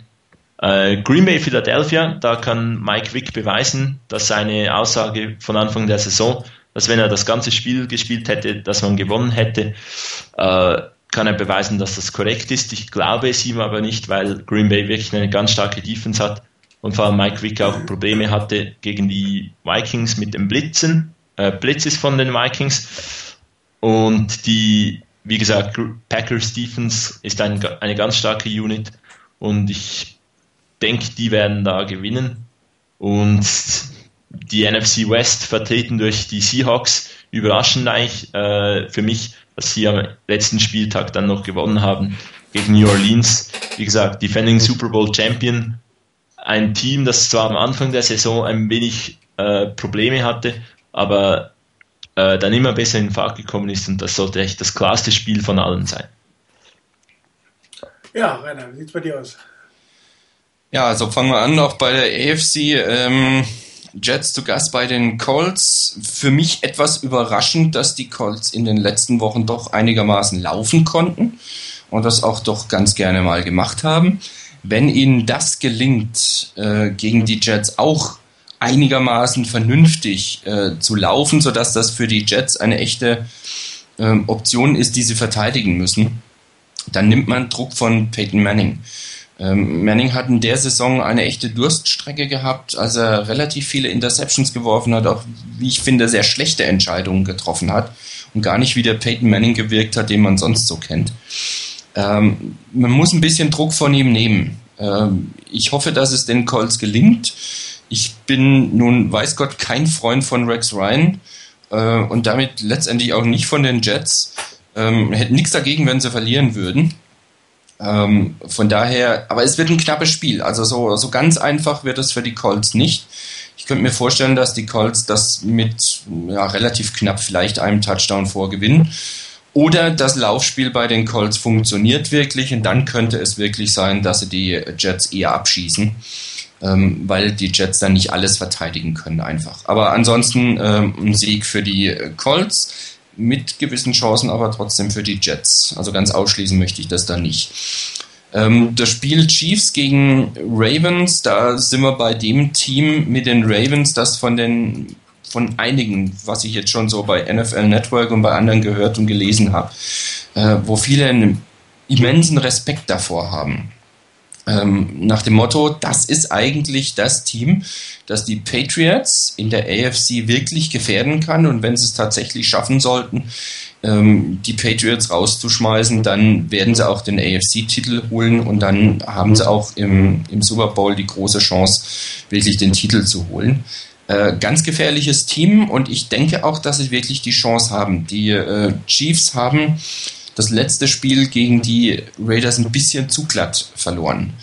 Ähm, und sie brauchen wirklich ein sehr, sehr starkes, sehr gut funktionierendes Laufspiel. Und ich halte die Ravens für absolut in der Lage, dieses Laufspiel wirklich auch konstant und äh, zumindest häufig genug zu stoppen. Und dann könnte es richtig schwierig werden für die Chiefs. Von daher denke ich da, dass die Ravens das Spiel gewinnen werden. In der NFC ähm, das Spiel schlechthin eigentlich. Ähm, auf jeden Fall das Spiel der Packers zu Gast bei den Eagles.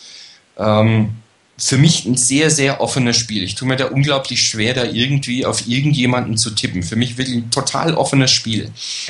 Wenn die Packers Defense, die äh, Chris ebenso gelobt hat, wenn sie es schaffen, Vic unter Kontrolle zu halten, dass sie ihn in der Pocket halten, dann gibt es eine Chance. Wenn Vic die Chance bekommt, aus der Pocket herauszugehen und selber dann auch noch zu laufen, dann wird es extrem schwierig. Ähm, umgekehrt ist es die Sache von, von den Eagles, drauf zu gucken, was macht die Defense der, der Packers und gerade eben auf ähm, jemanden wie Woodson zu gucken, und den unter Kontrolle zu halten. Ist ein ganz, ganz offenes Spiel. Ich tue mir furchtbar schwer. Ich könnte jetzt eine Münze werfen.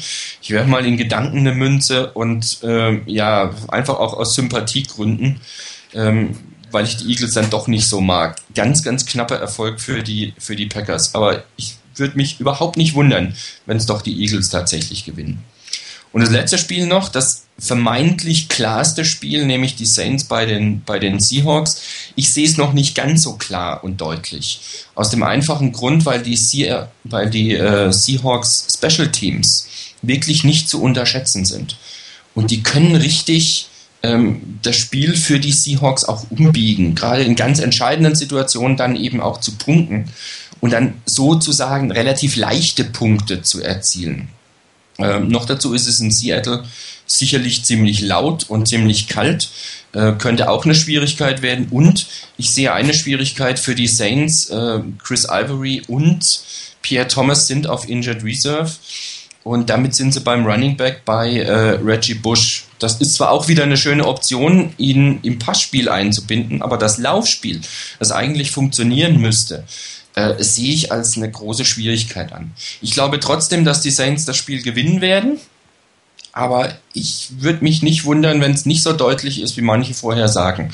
Aber ein Touchdown-Vorsprung sollte eigentlich schon durchaus drin sein.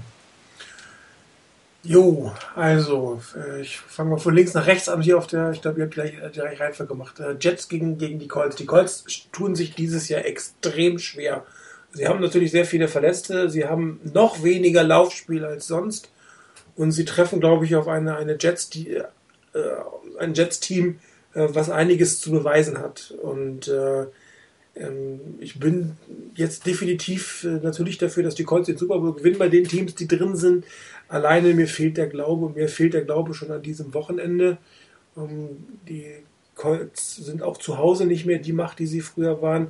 Peyton Manning spielt eine nicht ganz so super Saison wie sonst, erst nicht ganz so akkurat, wie es früher mal war.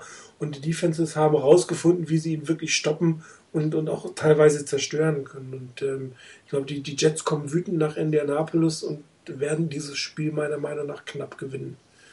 Ähm, Baltimore gegen Kansas City ist ähm, eine interessante Paarung, will ich es mal so ausdrücken. Äh, zwei wirklich neue Coaches, also zwei von der jungen Generation, die hier aufeinander treffen.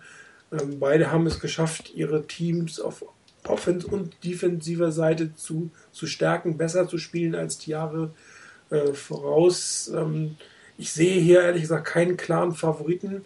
Es können sowohl die Colts, äh, Quatsch, können sowohl die Baltimore Colts, ja, genau, äh, die Baltimore Ravens als, als auch die Chiefs dieses, dieses Spiel letztendlich gewinnen. Ähm, ich bin nicht der größte Fan der Ravens, bin ich noch nie gewesen. Ähm, die mag ich noch weniger als die Chiefs, also sage ich mal, die Chiefs gewinnen, aber es kann genau gut sein, dass Baltimore dieses Spiel dreht.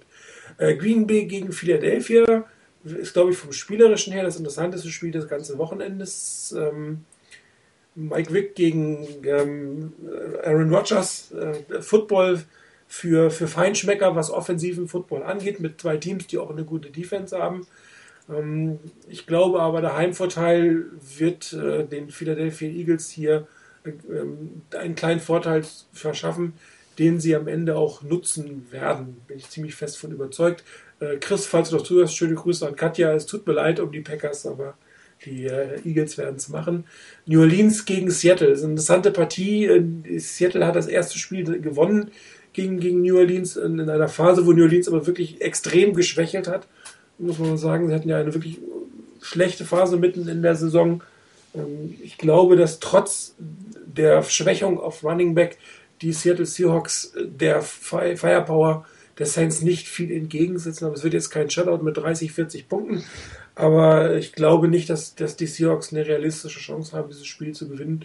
Und äh, dementsprechend sind meine beiden Halbfinals, auf die ich jetzt tippe, äh, Philadelphia, äh, die äh, Halbfinals sind wir gar nicht so weit. Also ähm, die weiterkommen in der NFC, äh, Philadelphia und die New Orleans Saints. Und äh, das gibt dann ein relativ interessantes Feld, gerade in der NFC mit Chicago, die jetzt nicht nur über Defense gewinnen, Atlanta, Philadelphia und New Orleans äh, vier interessante Offense-Systeme, vier interessante Quarterbacks. Äh, die NFC verspricht echt sehr spannend zu werden. In der AFC glaube ich, dass sich New England trotz einer starken Pittsburghs, die das im Endeffekt durchsetzen wird. Jo, wir haben unseren Rekord geknackt, zwei Stunden, sechs Minuten. Ähm, gab auch äh, viel zu erzählen. Ähm, bis zur Pressekonferenz können wir euch jetzt leider nicht bringen. Noch einen kleinen Tipp. Äh, die Pressekonferenz wird äh, natürlich auf ss49ers.com live übertragen, aber auch NFL Networks wird diese Pressekonferenz live haben. Das heißt, alle für euch da draußen, die einen Game Pass haben und äh, NFL Network empfangen, werden die Pressekonferenz live verfolgen können. wir wünschen euch allen viel Spaß dabei. Ähm, die nächste Sendung haben wir noch nicht, glaube ich, beschlossen, wann sie sein wird. Oder? Ich glaube. Nee, ist noch nicht endgültig festgelegt. Das geben wir dann so bald also wie möglich bekannt. Ähm, vielleicht haben wir bis dahin auch eine, eine Endhymne. Ein Intro haben wir schon. Für die Endhymne bin ich noch nicht gekommen. Die haben wir vielleicht bis nächste Woche auch. Darum sage ich äh, Danke an Chris und Danke an Rainer. Gerne. Bitte. Ich wünsche allen euch draußen ein schönes Wochenende. Äh, die Nervenflatterei hat ein Ende. Trotzdem sind noch mindestens zwei spannende Entscheidungen in nächster Zeit zu erwarten. Wir werden euch rechtzeitig darüber informieren, wann es die nächste Sendung gibt. Ähm, und ich wünsche einen schönen Abend, ein schönes Wochenende, viel Spaß bei den Playoffs und bis bald. Ciao.